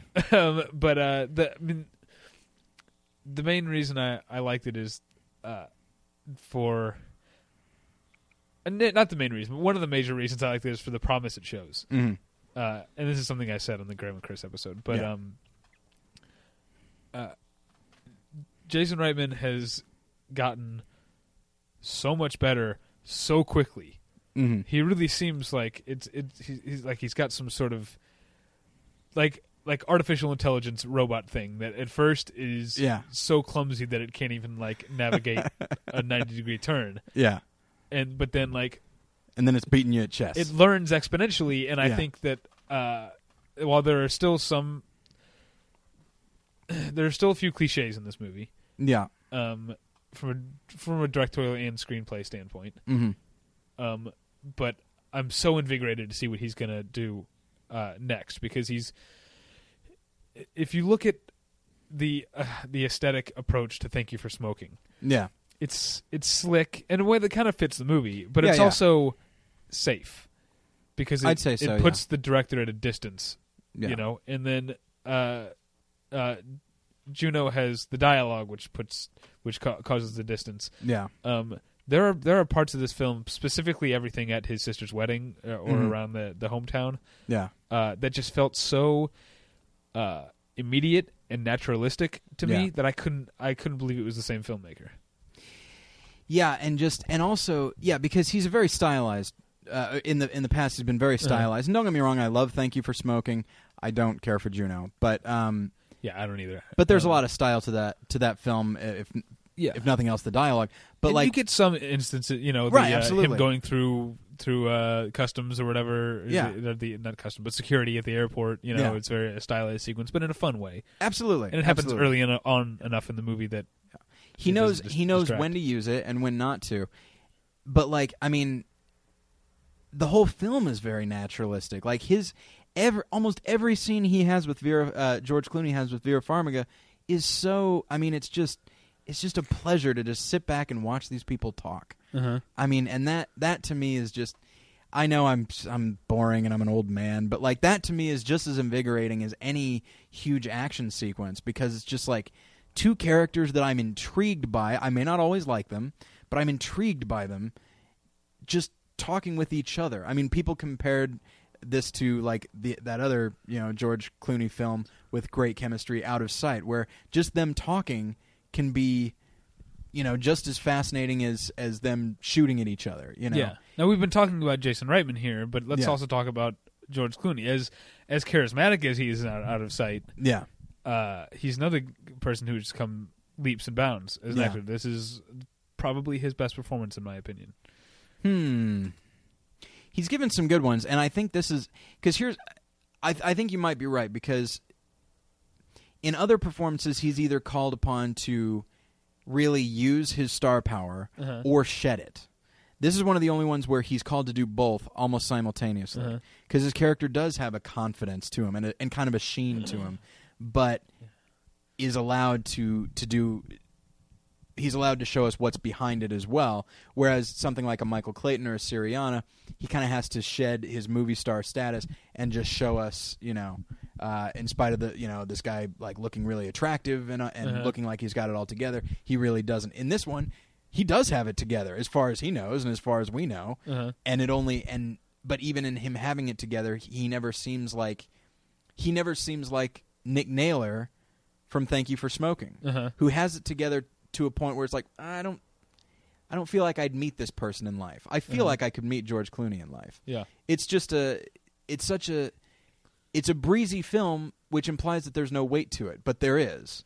It's it's such an an easy film to watch, but you'll still find yourself kind of challenged. I really love it. Yeah. It's also a movie that um now I I will mention first my one uh Quibble. major problem with it, which is the annoyingness of movie scenes where someone gets up at a podium to give a speech Mhm. and then part of the way through realizes has some sort of realization. I don't Right, believe right. this. I can't do this, and then storms off Yeah. stage. Like it bothers me w- about it bothers me in traffic when Michael Douglas does it at, at the end.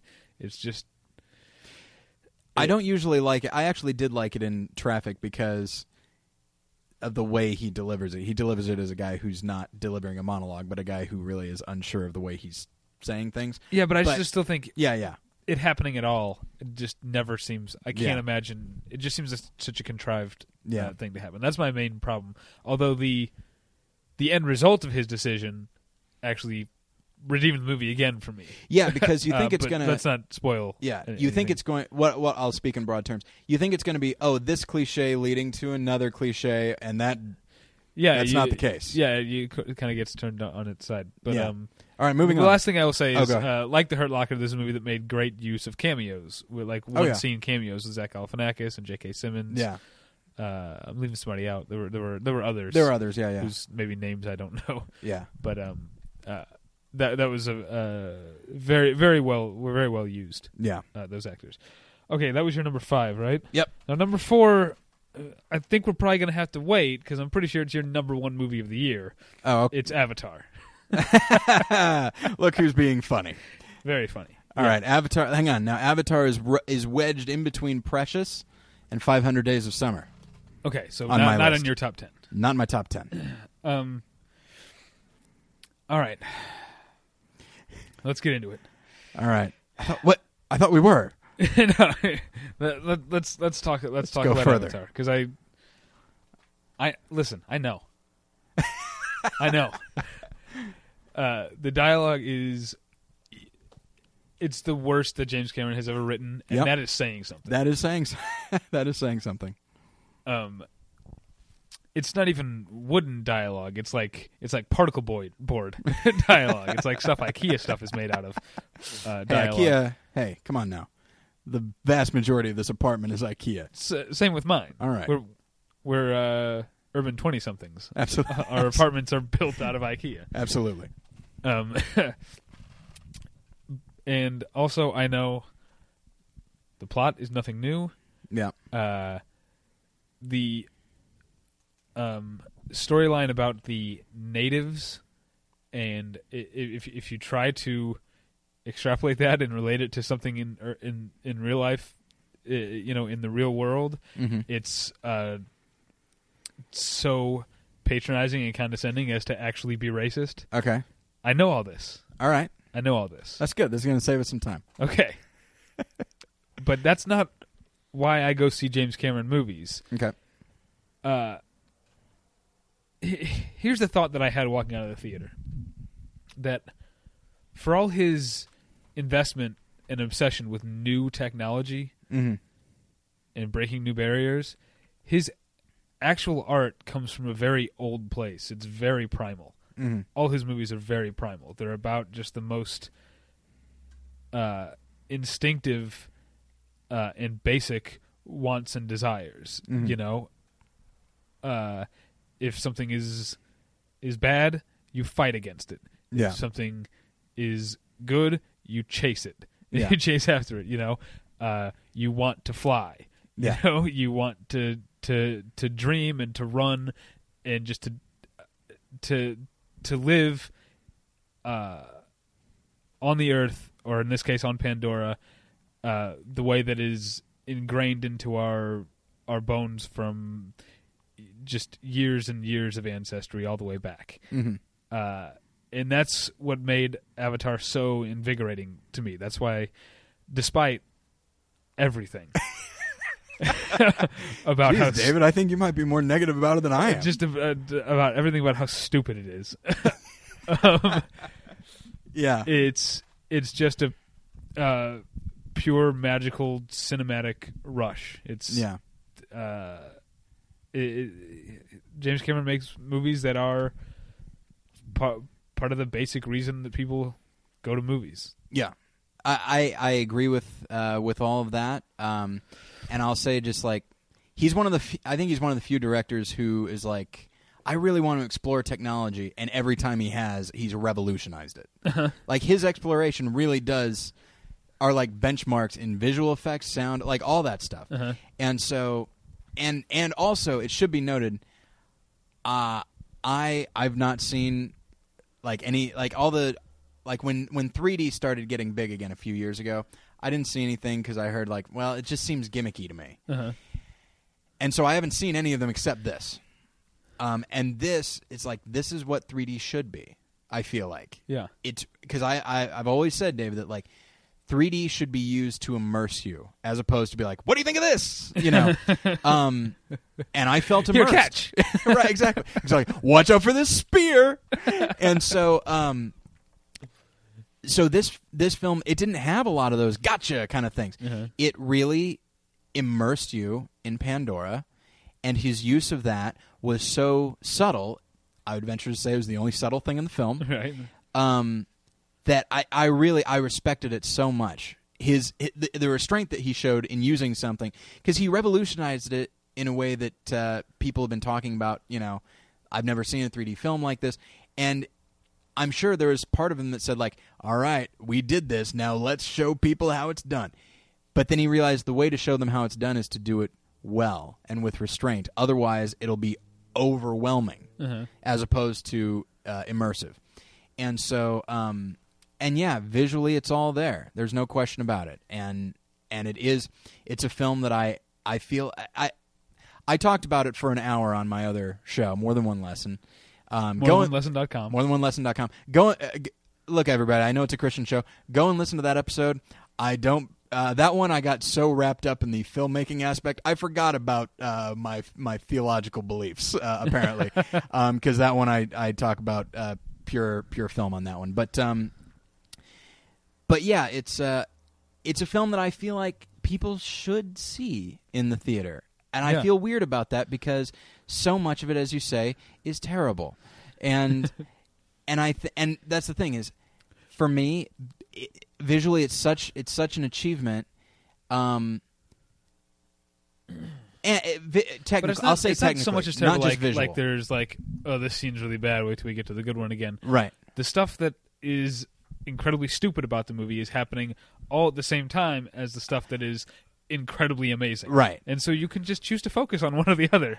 yeah and and that- that's, what I the did. thing is is the the one that i that i didn't like kept encroaching on the part that i did and i remember thinking like if only this were good like if only the story were good the characters were good um the dialogue was good if only his messages his messages were not so ham-fisted and he clearly you know it's man he he hey we all have to believe what we believe that's fine but the way that he puts his beliefs out there it's just like all right i don't agree and i guess that makes me an asshole or something um but yeah i as much as i because if you listen to the to the episode of more than one lesson available at more than one lesson.com um you will hear me start to i kind of talk myself into disliking it more than i actually did Uh-huh.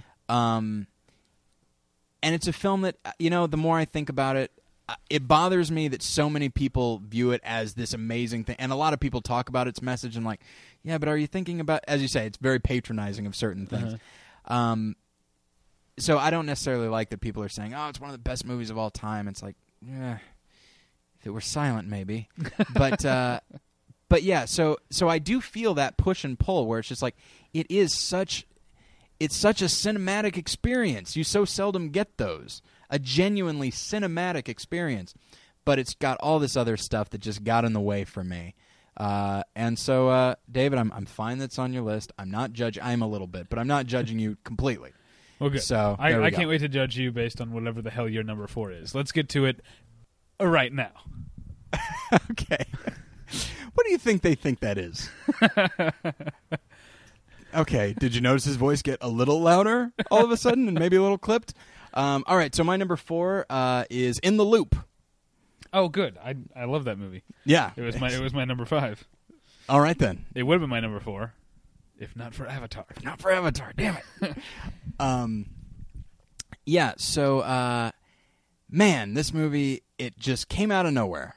Like, Yeah. I well, I had heard- been a fan of The Thick of It, which I never saw. uh, which is the British um, television series that the character of Malcolm Mhm. originated on. He's the only, I mean, it, it clearly takes place in the same world, but he's Yeah. the only character that's in in both The Thick of It and in the loop. Yeah.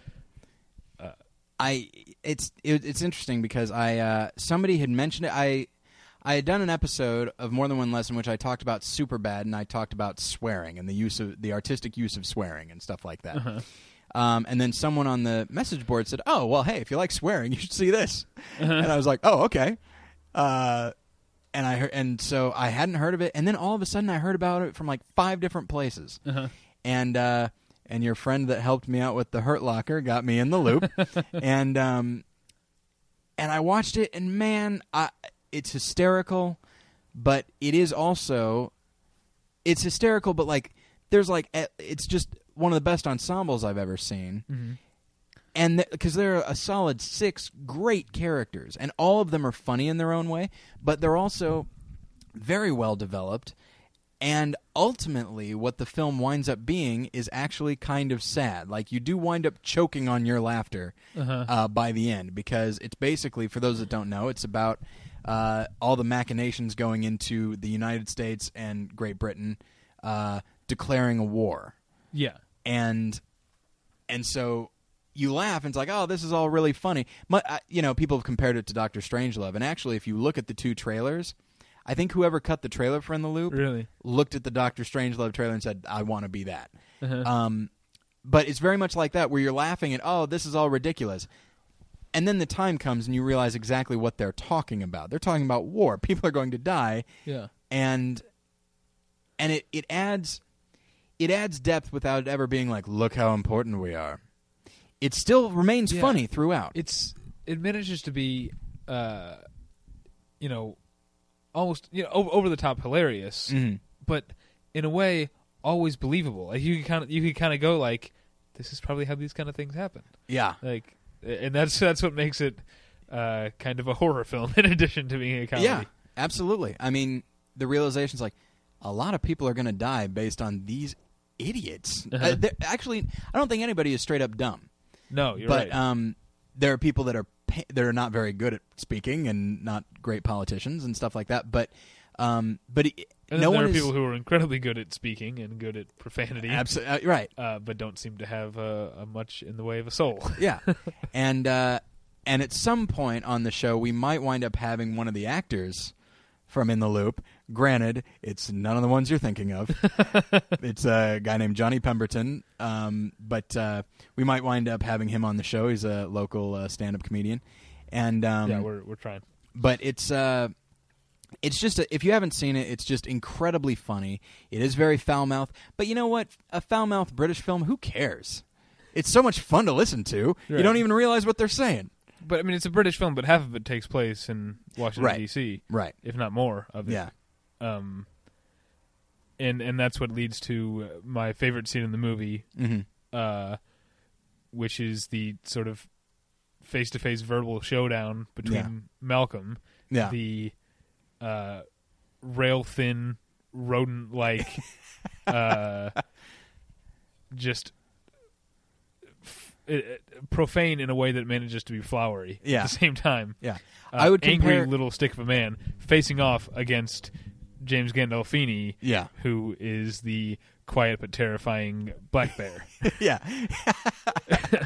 uh, observe the black bear um, yeah malcolm tucker is profane in a way that i the only person i can compare him to is don logan uh-huh. which is ben kingsley and sexy beast yeah um, and so but Malcolm has his shit together He sure does. More Oh, than yeah, Tom yeah, Logan. absolutely. But even he has moments where of like self doubt. yeah But don't get me wrong, not about his motivations, but about his his abilities. uh-huh.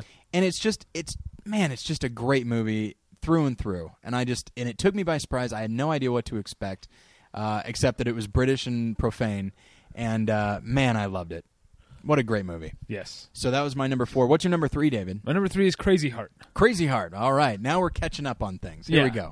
go. Uh, and uh, you know, I heard a lot of people saying about this movie the same thing that I said about the wrestler last year. Yeah, And I mean, not just there's a lot of similarities in the in Yeah. the character and the story, but a lot of people were saying, uh, "Great performance, okay movie," Yeah. which is how I felt about the wrestler. yeah, But I disagree. I love this movie uh, uh, all the all the way through. Yeah. You know, it seems uh, it. it it's just it's going to be a, cli- such a cliche to say this. I can't believe I'm actually going to say it Oh man, but I'm it's excited. like it, the movie itself is like a really good country song Mm. by a guy like Bad Blake, yeah, um, who I was listening to the uh, the treatment uh, and Elvis Mitchell's interview with Yeah. with Jeff Bridges le- recently. He was saying that uh, the director uh, is it Scott, Yeah, uh, said to Jeff Bridges, "Think of if, if Bad Blake were real, he would have been the fifth member of the Highwaymen." You know, Okay, yeah. which is Johnny Cash, Willie Nelson, yeah, uh, Waylon Jennings, and Chris Christopherson. yeah. So he's All one right. of those guys, Yeah. and, and that's what I'm saying. That the the movie feels like the best one of their songs, Yeah, uh, uh, songs by by those by those people. It's uh, it's such a weary movie, Yeah. but so hopeful and so it's unconcerned with politics yeah, or or or anything just as uh as large and imposing as that it's Yeah. just uh it- it's it's concerned more with something that's both as large and as small and personal as just humanity and and yeah, uh and and how how you go about living day to day yeah, and, and it also i mean scott cooper's a young man Mhm. Mm-hmm. But this feels like a film made by an old man, and that's kind of that was because Willie Nelson was writing songs from an old man's point of view when Right. he was in his twenties. Yeah, yeah. you know, and that's kind of what that, that's why I keep going back to this metaphor that it is the movie's like a really great country song. Yeah. Yeah, and it really, I mean, it's just it's all it I mean, people talk about the performances and uh, yeah, they're all really good. Um uh, ve- I'd venture to say great. I know a lot of people who don't like Maggie Gyllenhaal in the film, but she seemed so Yeah, she was wonderful. yeah, I really I I I she just seemed very everything about the film seems very genuine and unforced. Yeah. Um even one could I was surprised by how much I bought and liked Colin Farrell's character. Yeah, I've always liked Colin Farrell. I like I like uh, that's it's a new development how much I like him, but also just first off the way he's written and the way he's acted because you expect the way it's set up like all right Yeah, this guy all right this the, here's the jeff bridges is the mentor and then his protege surpassed him and now he's this big star and he's a total yeah. asshole And this what you're going to talk about is the reason or the moment that I realized how much I love the movie. yeah and then it turns out he's a nice guy who wants good things for his mentor he wants to bring him along and the mentor just keeps getting in his way Yeah, of helping him yeah. and uh and it just Yeah, and that- they're- go that, ahead that scene in the restaurant with Colin Farrell, and then when it continues out into the parking lot, yeah and then the scene, the very small scene, not important to the plot at all. mm-hmm. Uh, Jeff Bridges and Robert Duvall fishing. Those are the two best scenes in the movie. Oh, it's great. Yeah, and it's and Duvall was one of the uh, producers on the film, and you can see why. Uh, obvious tender mercies parallels aside, um, just everything about it. It's just got a certain quiet to it that uh, that I think you know really works well. Uh, and it's and you know I was actually thinking that like I was discussing um, Bad Blake's alcoholism with a friend of mine um, because you know, it doesn't seem like a big deal, really. And then, and then uh, a friend of mine summed it up really well. He said, "Well, you know, they can't all be the Lost Weekend. Uh-huh. You know, some people their alcoholism it's just such a fact of their life that him going and throwing up that's a part of it. Him just casually going in for a drink and then oh he loses this girl that's a part of it. You know, Boy. it's what." He's a boy. Oh, I'm sorry. Yes, I'm sorry. This boy. Um, like that's a part of it. Like it's just it's all these just little things that are just a part of his life, um, and it's not hi- him losing the kid is like it's a big crisis moment, but you know they can't all be leaving Las Vegas or Lost Weekend. They can't all be like, you know, big. Huge, like, oh my gosh, look how drunk I am. I love being drunk because I'm an alcoholic. It's Yeah. just a part of who he is, you know? And it j- it's like smoking for him. I mean, he just he pulls out cigarettes right and left. It's just it's just such a complete character and it the film kind of refuses to point at any one thing and say, "Look, look at that. Isn't that amazing? Look what he's doing. He's look how much he's drinking. Look how Uh-huh. much he's smoking." It's just a th- everything is just a an extension of his character and it's just looking at all of him and the alcoholism is one aspect of him that is slowly starting to overwhelm him of course but it is just one aspect of him and uh, and of course all that said the music is wonderful Yeah, yeah. That's and that the movie could have suffered so much if the music hadn't been good. Oh, yeah But when you got T Bone Burnett on board, right Yeah, you, And- you're gonna you're gonna be fine. well and it's and the song that that won best song it's a it's a wonderful song so many of those are are were Yeah. great that the uh, flying and falling song is just Yeah. so it's it's so catchy like all of them really do feel like they could be hits and you actually and you do see um, the difference between Jeff Bridges' version of country and Colin Farrell's version of country. You know, Uh-huh. one is a little more produced and one is a little more uh, gritty, and it's Yeah. just uh, Grizzled, I'd say. grizzled. That's a, that is much better. yes, um, and it's just uh, you're right. It's just a film that just feels totally lived in, Uh-huh. uh, which you would not expect from uh, a young director. Yeah, and, young uh, first timer. yeah. So I, I really enjoyed it. All right, number three for you. Number three for me is up. here's here's Avatar. Uh, is up. Oh, the the one you mean? Yeah. the one that I didn't like. Right. Right. Um, uh, should I start by saying why I didn't like no, it? I'll start by saying what I like about it. Um, it uh, it was my number one for the longest time, and then a couple movies came along and, and bumped it out. Um, and uh, it's a film that I really, I re- you know, it's a lot like Ratatouille. Ratatouille explores some issues, and I'm just like, ah, that's more of a distraction than anything else. And this film has certain aspects that are. I wouldn't go so far as say that they're flaws, but they took me out of of the story that was being told, um, because it does such a thorough job of creating its characters and making them believable, relatable. That all of a sudden, you know, I mean the the main character, Carl, he uh he you know, he's having he gets married when he's young, he and his wife like they can't conceive, she gets sick and dies. Like all of these things are very real. Uh-huh. And then all of a sudden the balloons come out of his house and you're like, "What what what what?" Oh right, yes, this is an animated film. Um, that and then of course the the dogs that talk and fly helico- uh, fly airplanes and Yeah, stuff. they don't fly helicopters. Uh, come on now. Easy there. That was in the first draft, and they just threw it in the trash can. Um, but uh, stuff like that, yeah, they, it does kind of take me out of it.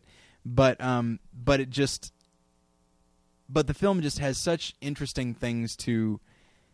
First off, it has strong characters first and foremost, but also it it explores themes that just really that I deal with a lot. You can listen to the more than one lesson episode about this as well, and that episode's a mess, by the way. this episode of Battleship Retention is just a big plug for your podcast, isn't it? Well, maybe if you listen more, you'd hear that I make reference to this podcast all the time on that one, too. I'm involved in both, okay. all right? I'm constantly promoting everything about me. Don't you understand? Right. And so, um, but it's just, it, it's, there's a lot going on with Up, just that, like, the effect that grief can have on you and the idea of like not moving on the idea of idealizing the past and in a way that could actually hurt you i mean it's it's notable that i guess spoilers my guess is most most people have seen up at this point but the character that is revealed to be the villain is one that our character uh you know idolized for the longest time and then and the very fact that that character has become a villain that can be a sy- that you can view that in itself as a symbol of yeah the past isn't always you know the past isn't always what you thought it was going to be nor is your elaborate dreams of what could have been um, and so there's all that and of course uh, for me just visually it's uh, it was really astounding just the its use of color was really wonderful its character design and and uh, even right down to the design of the house you know because it's it doesn't look like a house that we would live in it looks like the essence of a house that that's old and loved Yeah. so those are all the things that I like about it. But I, I, I acknowledge that like there's some stuff that I think to adults would wind up just distracting us, and it distracted That's- me and took And me out of it a did little for bit. me. I- I- Yeah. This isn't really Avatar for me. I mean, I didn't hate this movie. The way Right, I right. hated Avatar. I don't hate Avatar. I just uh, mixed I, on I it. mean, I, I liked up, but not uh, not enough, and I had some some major problems with Mhm. it. Uh, and they're the same problems, like you mentioned, that I had with Ratatouille. It's uh, Yeah. the the film seems to take place. It seems to shift between two different worlds, yeah, you know. And um, uh, you know, Pixar has done great when wh- when when humans are pushed to the sidelines in their movies, you know, in the your, Mhm. to- your Toy Stories and your Finding Nemo's. But the only the only time Pixar has made a movie that managed to be a magical Pixar movie and have human characters Mhm. and have it work for me is The Incredibles, Hmm. which is What about Wally? uh, th- I, would, I don't even think of them as as human. Oh, okay. You know, like, like they don't represent. yeah. Uh, they're not close enough to what we are, those humans. Okay. And I mean, them they're mostly except for Jeff Garland's Right. char- the character. They're, they're not really. They are pushed to the sidelines. That's true. uh, they're all interchangeable for the most part. Um, and I yeah I had other problems with Wally, but Okay. we'll talk about that another time. another time. Yeah, so the yeah those are my problems with Up, uh, Okay. and hopefully they'll. Uh, I mean, I I I, I agree that Pixar has done amazing things for Right. American animation that we hadn't seen before, but I'm still not I'm not I haven't completely jumped on board Yeah. with like a lot of people have. There's a lot of things that You can bother- read David's blog about it on Yeah. our website. Yes. See, I made reference to something you did. Oh, thanks. Thank you.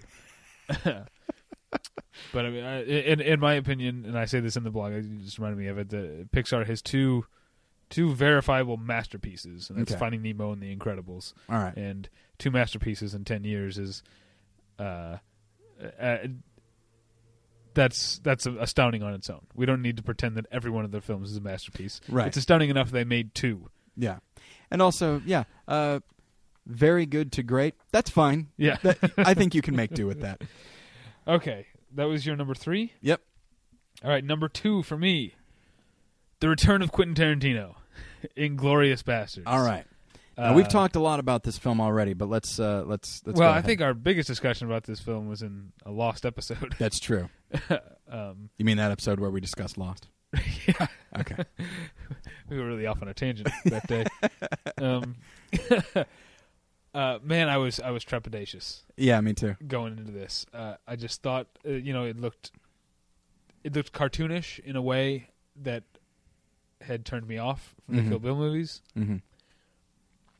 um, and, and just given his track record over, to se- you know, post Jackie Brown, I just thought he might have gone too far down the rabbit hole. We might have lost Yeah, Quentin Tarantino, yeah. uh, and I, I was so so so pleased with what I saw. Obviously, it's my Yeah. number two movie of the year, um, because it is cartoonish, Yeah.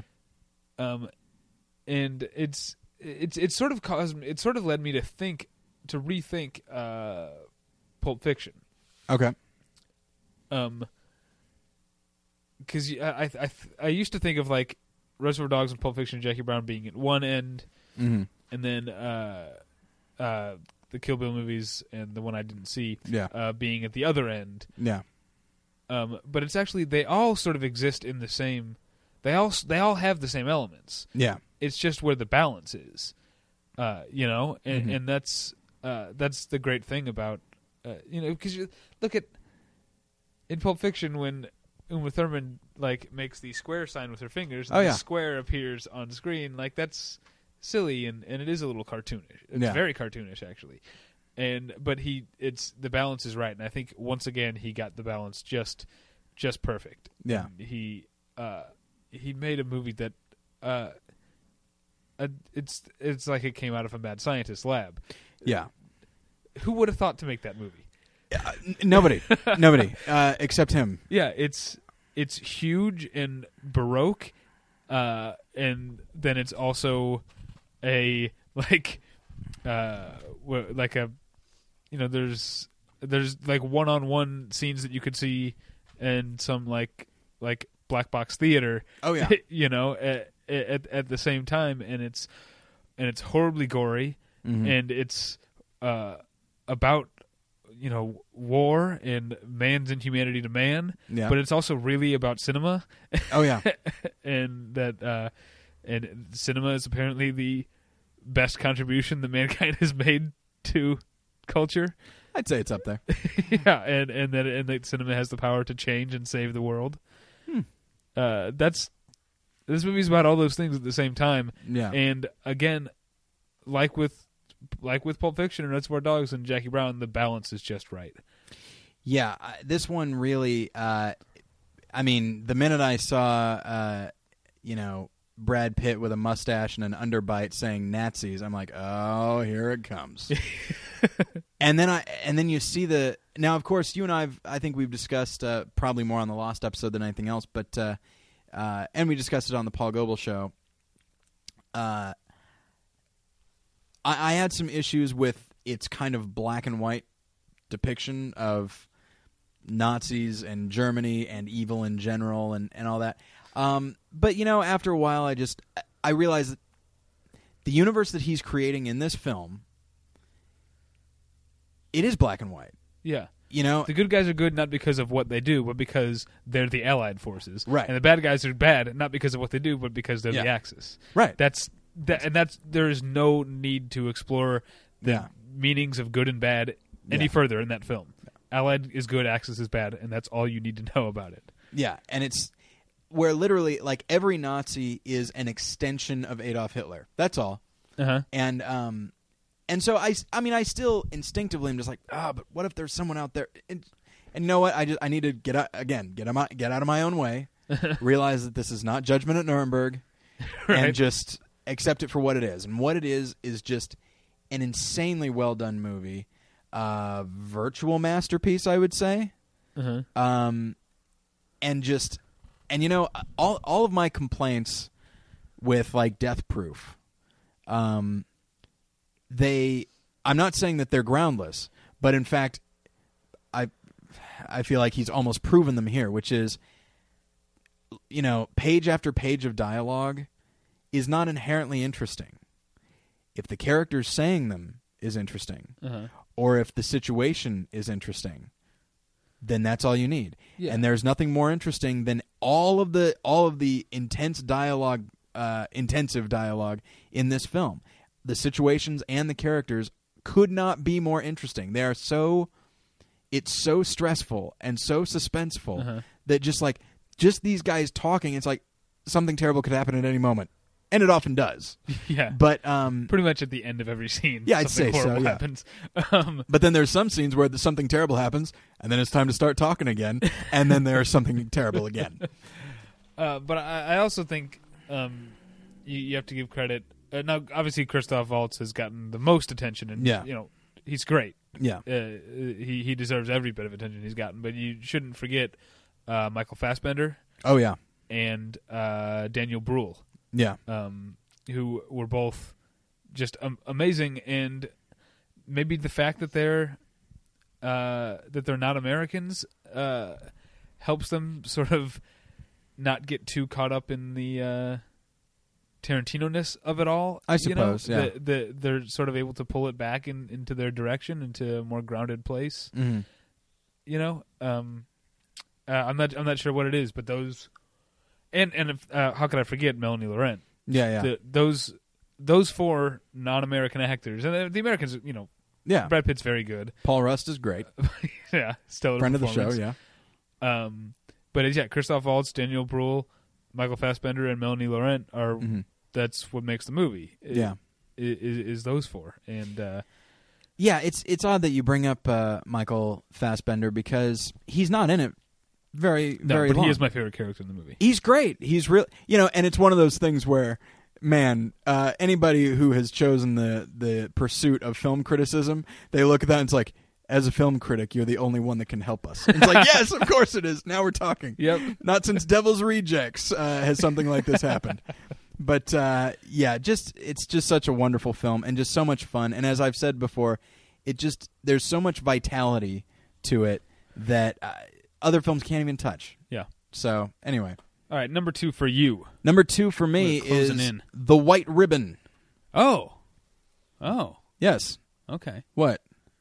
I had an I, I had a different idea. Oh, I thought I thought I told you. No, no.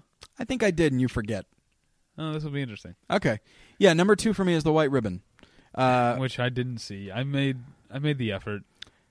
I hey, didn't see it. when you're as big a fan of foreign films as I am, Sure. I believe it's the only one I saw in ca- that came out in 2009. Although Gre- friend of the show Greg Helvey's copy was not in English, I'll take it. Um, but the uh, man, it's again this one. I shouldn't have. I shouldn't say it snuck up on me because I knew it was going to be great. It, it it already had gotten a lot of accolades and stuff. And you're already a fan a fan of Michael Haneke. Yeah. Going in, Yeah, and so although they pronounced his name all sorts of Austrian on the Oscars, and I, I'm going to stick with Michael Haneke. Yeah, yeah, that's fine. That's that's how we know him, and, and that's how we love him. Um, but it's uh, it's a film that is now, of course, I've only seen one of his other films, which is Funny Games, and but based on what I've heard of about his other films, they're almost always very small in scope. Now, and and this film, which is a period film, shot in black and white, and it's about a lot an ensemble of characters as opposed to just four. You know, um, it just it seemed different for him, and the tone is a little different. It do, it's certainly different than than Funny Games. Yeah, But Th- he- Hmm. no, no, no, I, I'm. I know, I know almost nothing about the film except that I really want to see it. So- Okay, should I? Are you saying that I should say? Wait, why are you saying that? I, I, gue- I- I guess just don't ruin too much for me. I, Oh, I don't won't. really know much about the story. Is I it won't. is it about uh, bourgeois people having horrible things happen to them that they deserve? Because that's kind of what all his films are about. uh, not bourgeois. Okay. Uh, and and do they deserve them or don't they? You really don't know. but horrible things do happen to people in this. Oh, there's no question. movie. okay, Yeah. No, he's got you covered on that one, David. still good old Michael Haneke. Yeah. good. Anyway, um, but it's just, it, it just, it, it's hard to it's hard to discuss because the film first off is is visual, visually beautiful. There's a reason that it was that it was up for cinematography. It's just really brilliant use of black and white. It really feels old. It just feels like it really uh, establishes the period uh, in which it takes place, which is pre World War One, but just just there. Um, and and what I like is that is that the characters it's very complex in the way that it approaches them. There are characters that you think, oh, okay, this guy is a bad guy. He's just a jerk. And then in a later scene, or often sometimes in that same scene, the person will give you a hint that, oh, maybe maybe he's not all bad. And much in the same way, there's a character that you think is good, and then all of a sudden here's something to say oh wait ooh there's something there i don't like and there's just there's a lot of it's just a very complex film um, and basically yes what it is about is about this small village uh, in which thing bad things happen nobody knows who did it uh, or why Mm-hmm. um, and it's them trying to kind of get to the bottom of the mystery. But don't get me wrong, it's not a mystery, but there is an element of like, who did this? And and I think I think that's one of the reasons why he felt that he needed to is- have so many characters because it almost feels it doesn't feel like a who done it, but that mean it means there there could be any number of people that could have done these things. Um, and so it's just and that's the thing is I, I don't want to give anything away, but I'll just say that it's just a film that really is very haunting and just just invigorating. And the joke that I made, by the way, when I came out of it is the film is everything that people who don't okay, I made jokes about me not seeing horror uh, uh, horror films, uh, foreign films. I do I do see foreign films. I just don't see them that, that often. But the White Ribbon is everything that somebody who doesn't see foreign films thinks foreign films are. It's period. It's black and white. It's very slow moving. It's long, and it's in another language. and it's just like, and it's and it just goes very much at its own pace. And uh, and I like that. It made me chuckle when I thought that. But uh, but yeah, I highly recommend it. If you haven't seen it, uh, really see it if you can. I realize that not everybody that's listening to this lives in a place where they can probably just go see it, but when it comes out on DVD, give it a watch. Yes. now I think you know what my number one is. I'm very excited to find out what yours is Okay. because I don't think you did tell I me. think you already know. um, but uh, my number one is your number ten, ah, Spike Jones, Where the Wild Things Are. where the wild things are. All right. Um. Now, okay, in 2008, there's a movie that came out, uh, written and directed by Charlie Kaufman, Okay. called Sne- Synecdoche, New York, Yes. and I hated it, Yes, you did. hated it so much. Yeah. But I also made it very clear that I hated it for uh, j- just very personal r- reasons, Right. and I totally understand why someone could see that same movie and love it, and I Right. could, I'd be fine with that. Right. It's, it's really not for. Usually, when someone says, "Oh, it's not for everyone," they're asserting their a sort of elitist point of view. Yeah. You know, it's for me. but Yeah, it's yeah. not for everyone because everyone's not as smart as me. Right. But I really, I li- literally mean it th- th- with- with with a movie like Syne- Synecdoche, New York, Yeah. that it it doesn't. It's not a. It's not buckshot. It's not shooting wide. It's a, it's a, Yeah. it's a, it's a sniper. There's a sniper here. He's shooting in one specific place, and if that place doesn't Yeah. isn't on your radar, then it uh, mixing the metaphor here, but uh, it's not going to mean anything to you. Yeah. I feel the same way, but I'm on uh, the opposite side of the spectrum with where the wild things are. Okay. I totally get it if you hate it. I know a lot of people who hate it. Yeah. Uh, that's that's fine with me.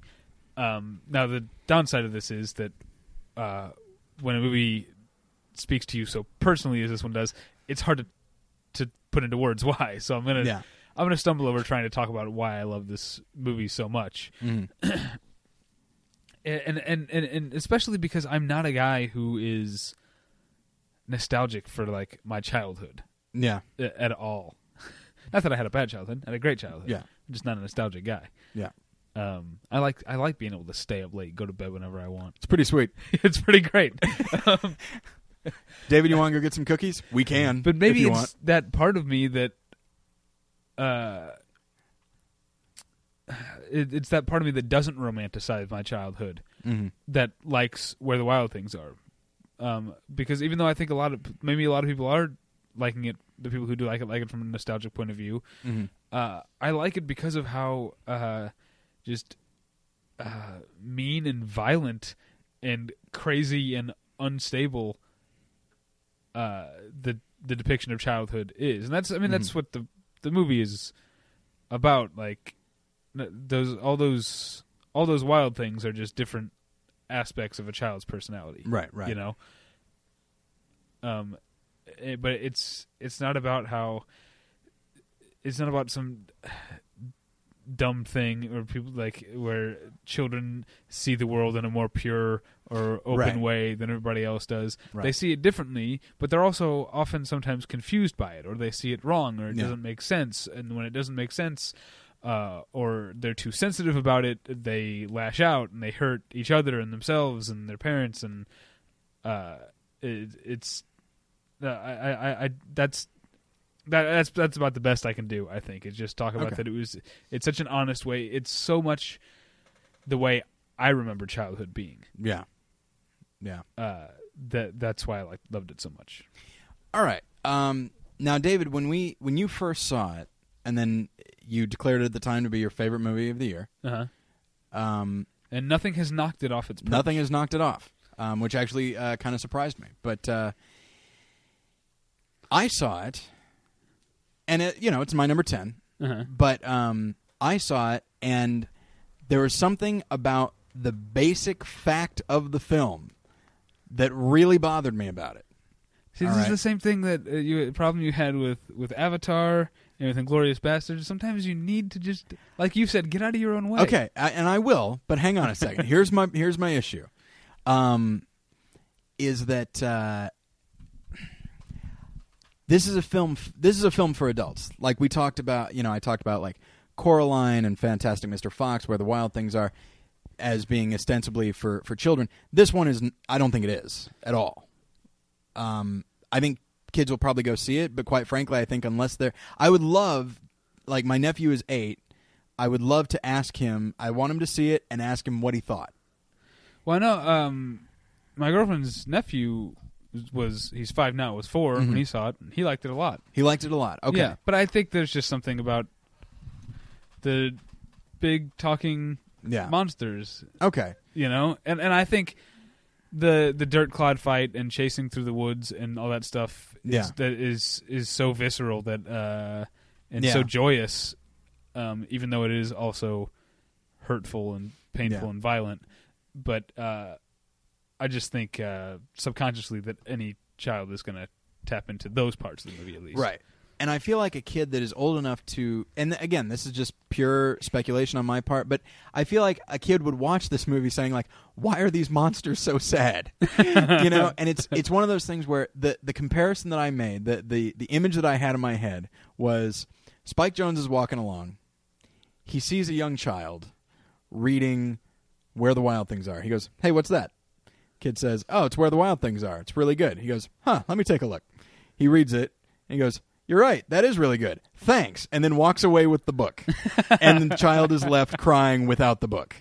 Um, there's a way to make a film in w- that incorporates both of us, bec- uh, you know, children and adults.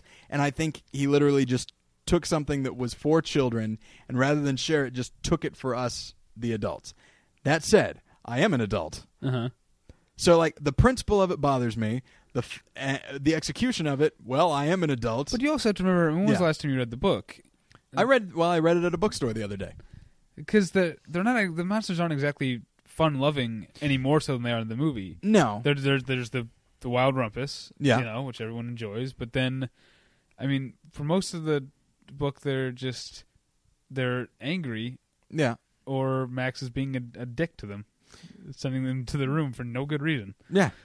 Yeah. It's uh well done.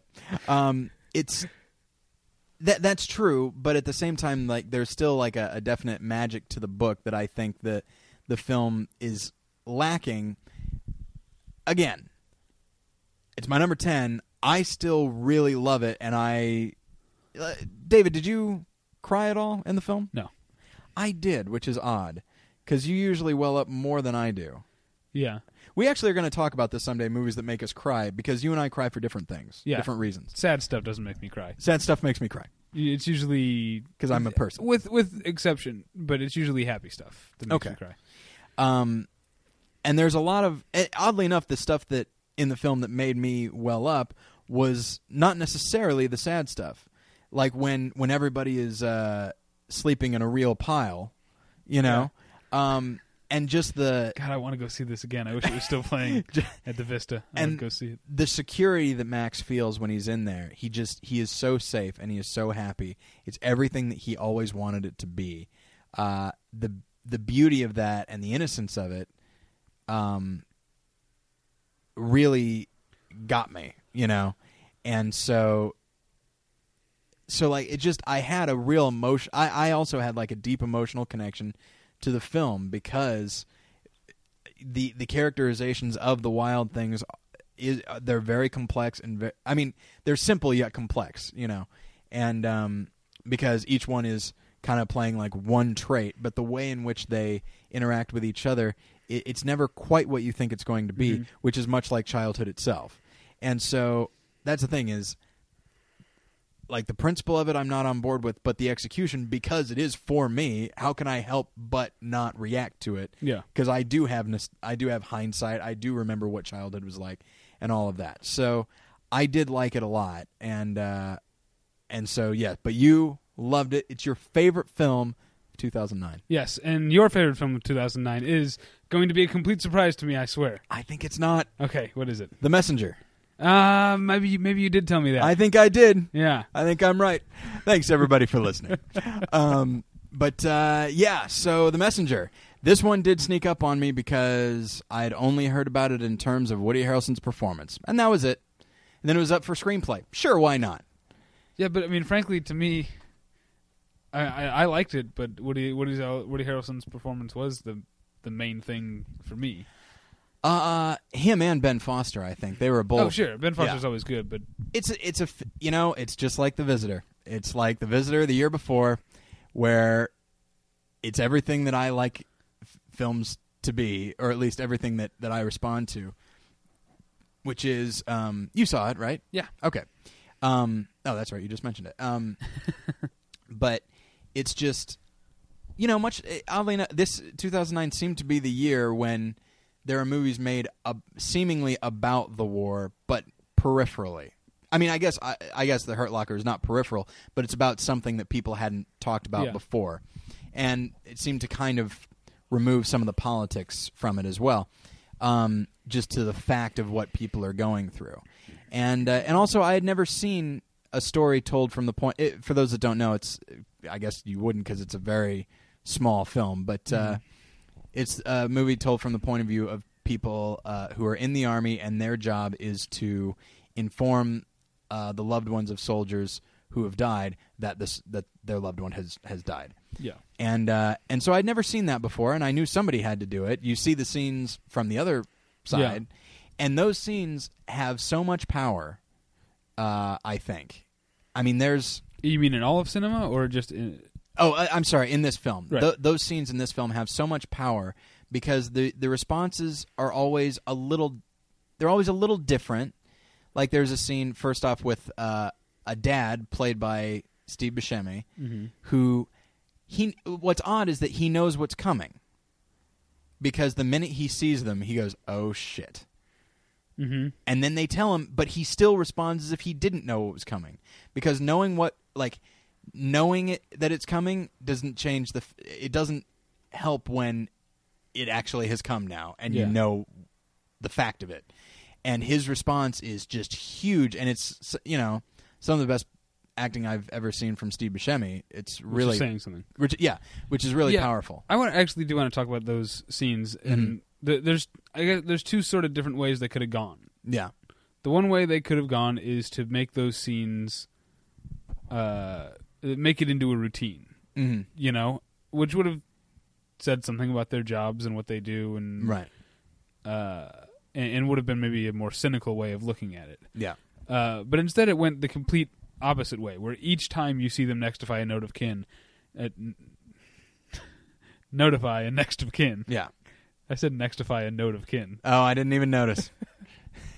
well, uh, notify a next of kin. Um, it plays out uh in a completely different way Yeah. every time, Yeah. and it, I think it says more about their job and what they do Yeah. than than doing it the other way. Yeah. Uh, and it also it shows more of an, just an appreciation and understanding and embracing of of humanity. Yeah. Yeah. That it's each one is a little different. Some are really bad. And the characters like the very first one you see is ter I mean, it's really terrible. Uh-huh. It's uh, the mother and girlfriend of this pregnant girlfriend, if I'm not mistaken, Yeah. of this guy that has died. And uh, and they start like slapping the soldiers and and they just like get really upset and you think like oh my gosh is, are they all going to be like this and then you hear woody harrelson on the phone saying yeah it was pretty bad and so Uh-huh. you'd be like okay so that's a bad one so what does a good one look like Yeah. is there such a thing as a good one and there was one that really got to me where they informed this they talked to a, a middle-aged man Uh-huh. and say, uh, "We need to talk to Mrs. So and So," and he goes, "Hang on a second. Like he's really angry, and he goes up and talks to his daughter, who has gotten married to this guy without the father's knowledge, Uh-huh. and and the father's being an absolute prick. He cannot believe that this is happening, and he's just so pissed off. And then they actually say what happened that the that the soldier has died, and the girl immediately breaks down, and the father there's a complete switch because he realizes, all right, well now I need to be there for my daughter, Uh-huh. and and it's and that switch could seem cliche or silly or not realistic, but the switch is it, it's it's played by an actor that I've I don't remember his name, but I've seen before. Yeah. Mm-hmm. he was in The Savages as the man that uh, Laura Linney's having an affair with, so he's a good actor Yeah. um, and his he makes that switch really organic and those are just those are just those scenes but like you also see the the situation with ben foster who does a, an amazing job he's really emerging as a s- a, really solid mature actor you see the scenes between him and woody harrelson between him and samantha morton who plays uh, the wife of a, of a guy that has uh, a soldier that has died and they develop a romance kind of i mean they're like interested in each other, but you really get the impression that they're in they're they're just filling a void in each other's lives, and they both they both kind of know it without saying it, and just the fact and l- what I just said there, they know it without saying it. There's a lot of things that aren't said, and the things that are chose that the writer chose to say and not say, I think is one of the reasons why the film works so well and never seems uh, melodramatic in a bad way. Um, and I think it's one of the reasons the script was nominated. Uh, and so The Messenger, it just really hit me. It's just, a, I think it's like a very subtle film. I wouldn't say, from a filmmaking standpoint, it's fine. Uh, I like the director's use of long takes um, and his his faith in his actors to just, all right, you're carrying this because we're not going to be editing here. It's just up to you now you know, and then maybe we'll bring some music up if we feel like it, but right now it's on you. You know, it's like he's it's almost like he's it's almost like he respects the characters too much to cut away from them. Yeah. And uh I don't know, it's just it's a film that really I certainly wouldn't say it's the best film of the year, but man, it just it got me in a way that I was not expecting. All right. So there we go. I'm I'm, I'm just so glad about where Woody Har- Woody Harrelson is in his Yeah. career right now. and Yeah. What where he's come from his sort of 90s like money train Yeah. type of bullshit, you know. Where he was trying so hard to get away from Cheers that he did co- almost anything that wasn't that. Yeah. Uh, but I mean with I mean okay, Zombieland was a blast Yeah. and he was a lot of fun in it, but with The Messenger and with uh was it last year or 2 years ago Trans-Siberian? I think it was Uh, last year Uh, or 2008. Yeah, 2008. Um, which is probably one of his, probably maybe the best performance of his entire career, in my opinion. He's so great in Trans Siberian, He is pretty great. in, in in a way that he's because he's not the lead of the movie. Right. Uh, He's in the whole movie, and Yeah. he's important to he's important to the lead. Yeah. but it's very it's almost definitively a supporting role, Absolutely, yeah. and uh, he just he just pitch perfect in that movie. So. Yeah. uh, yes, for a lot of people, this might have been the year of Sandra Bullock, but what with Zombieland, The Messenger, and 2012, Absolutely. I think this is the year of Woody Harrelson.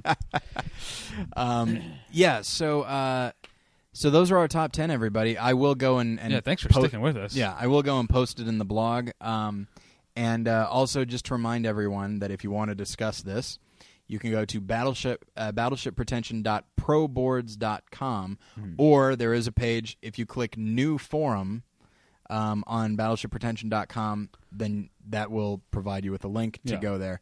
Um, and thanks to everybody who's uh, been taking part in it so far. Okay. Yeah. And uh, yeah, as you said, battleshipretention.com is a place to find us or email us, Tyler at da- battleshipretention.com or David at battleshipretention.com. You can follow us on Twitter. I am David. I'm at The Pretension. Uh, Tyler is at More Lessons, which is the official Twitter for his other podcast, More Than One Lesson.com. Mm-hmm. Uh, More Than One Lessons you can find at More Than One Lesson.com. My other pr- podcast is Previously On, which you can find in iTunes as you can with More Than One Lesson. Uh, or at previously.libsyn.com. That's L I B S Y N. Mm-hmm. Oh, Um, and uh, uh, we already talked about the donation thing, so uh, that's normally where I would end. Yeah, yeah, uh, yeah. So find us all over the internet, I guess. Absolutely. And uh, thanks for listening, and we'll get you next time. bye. Bye.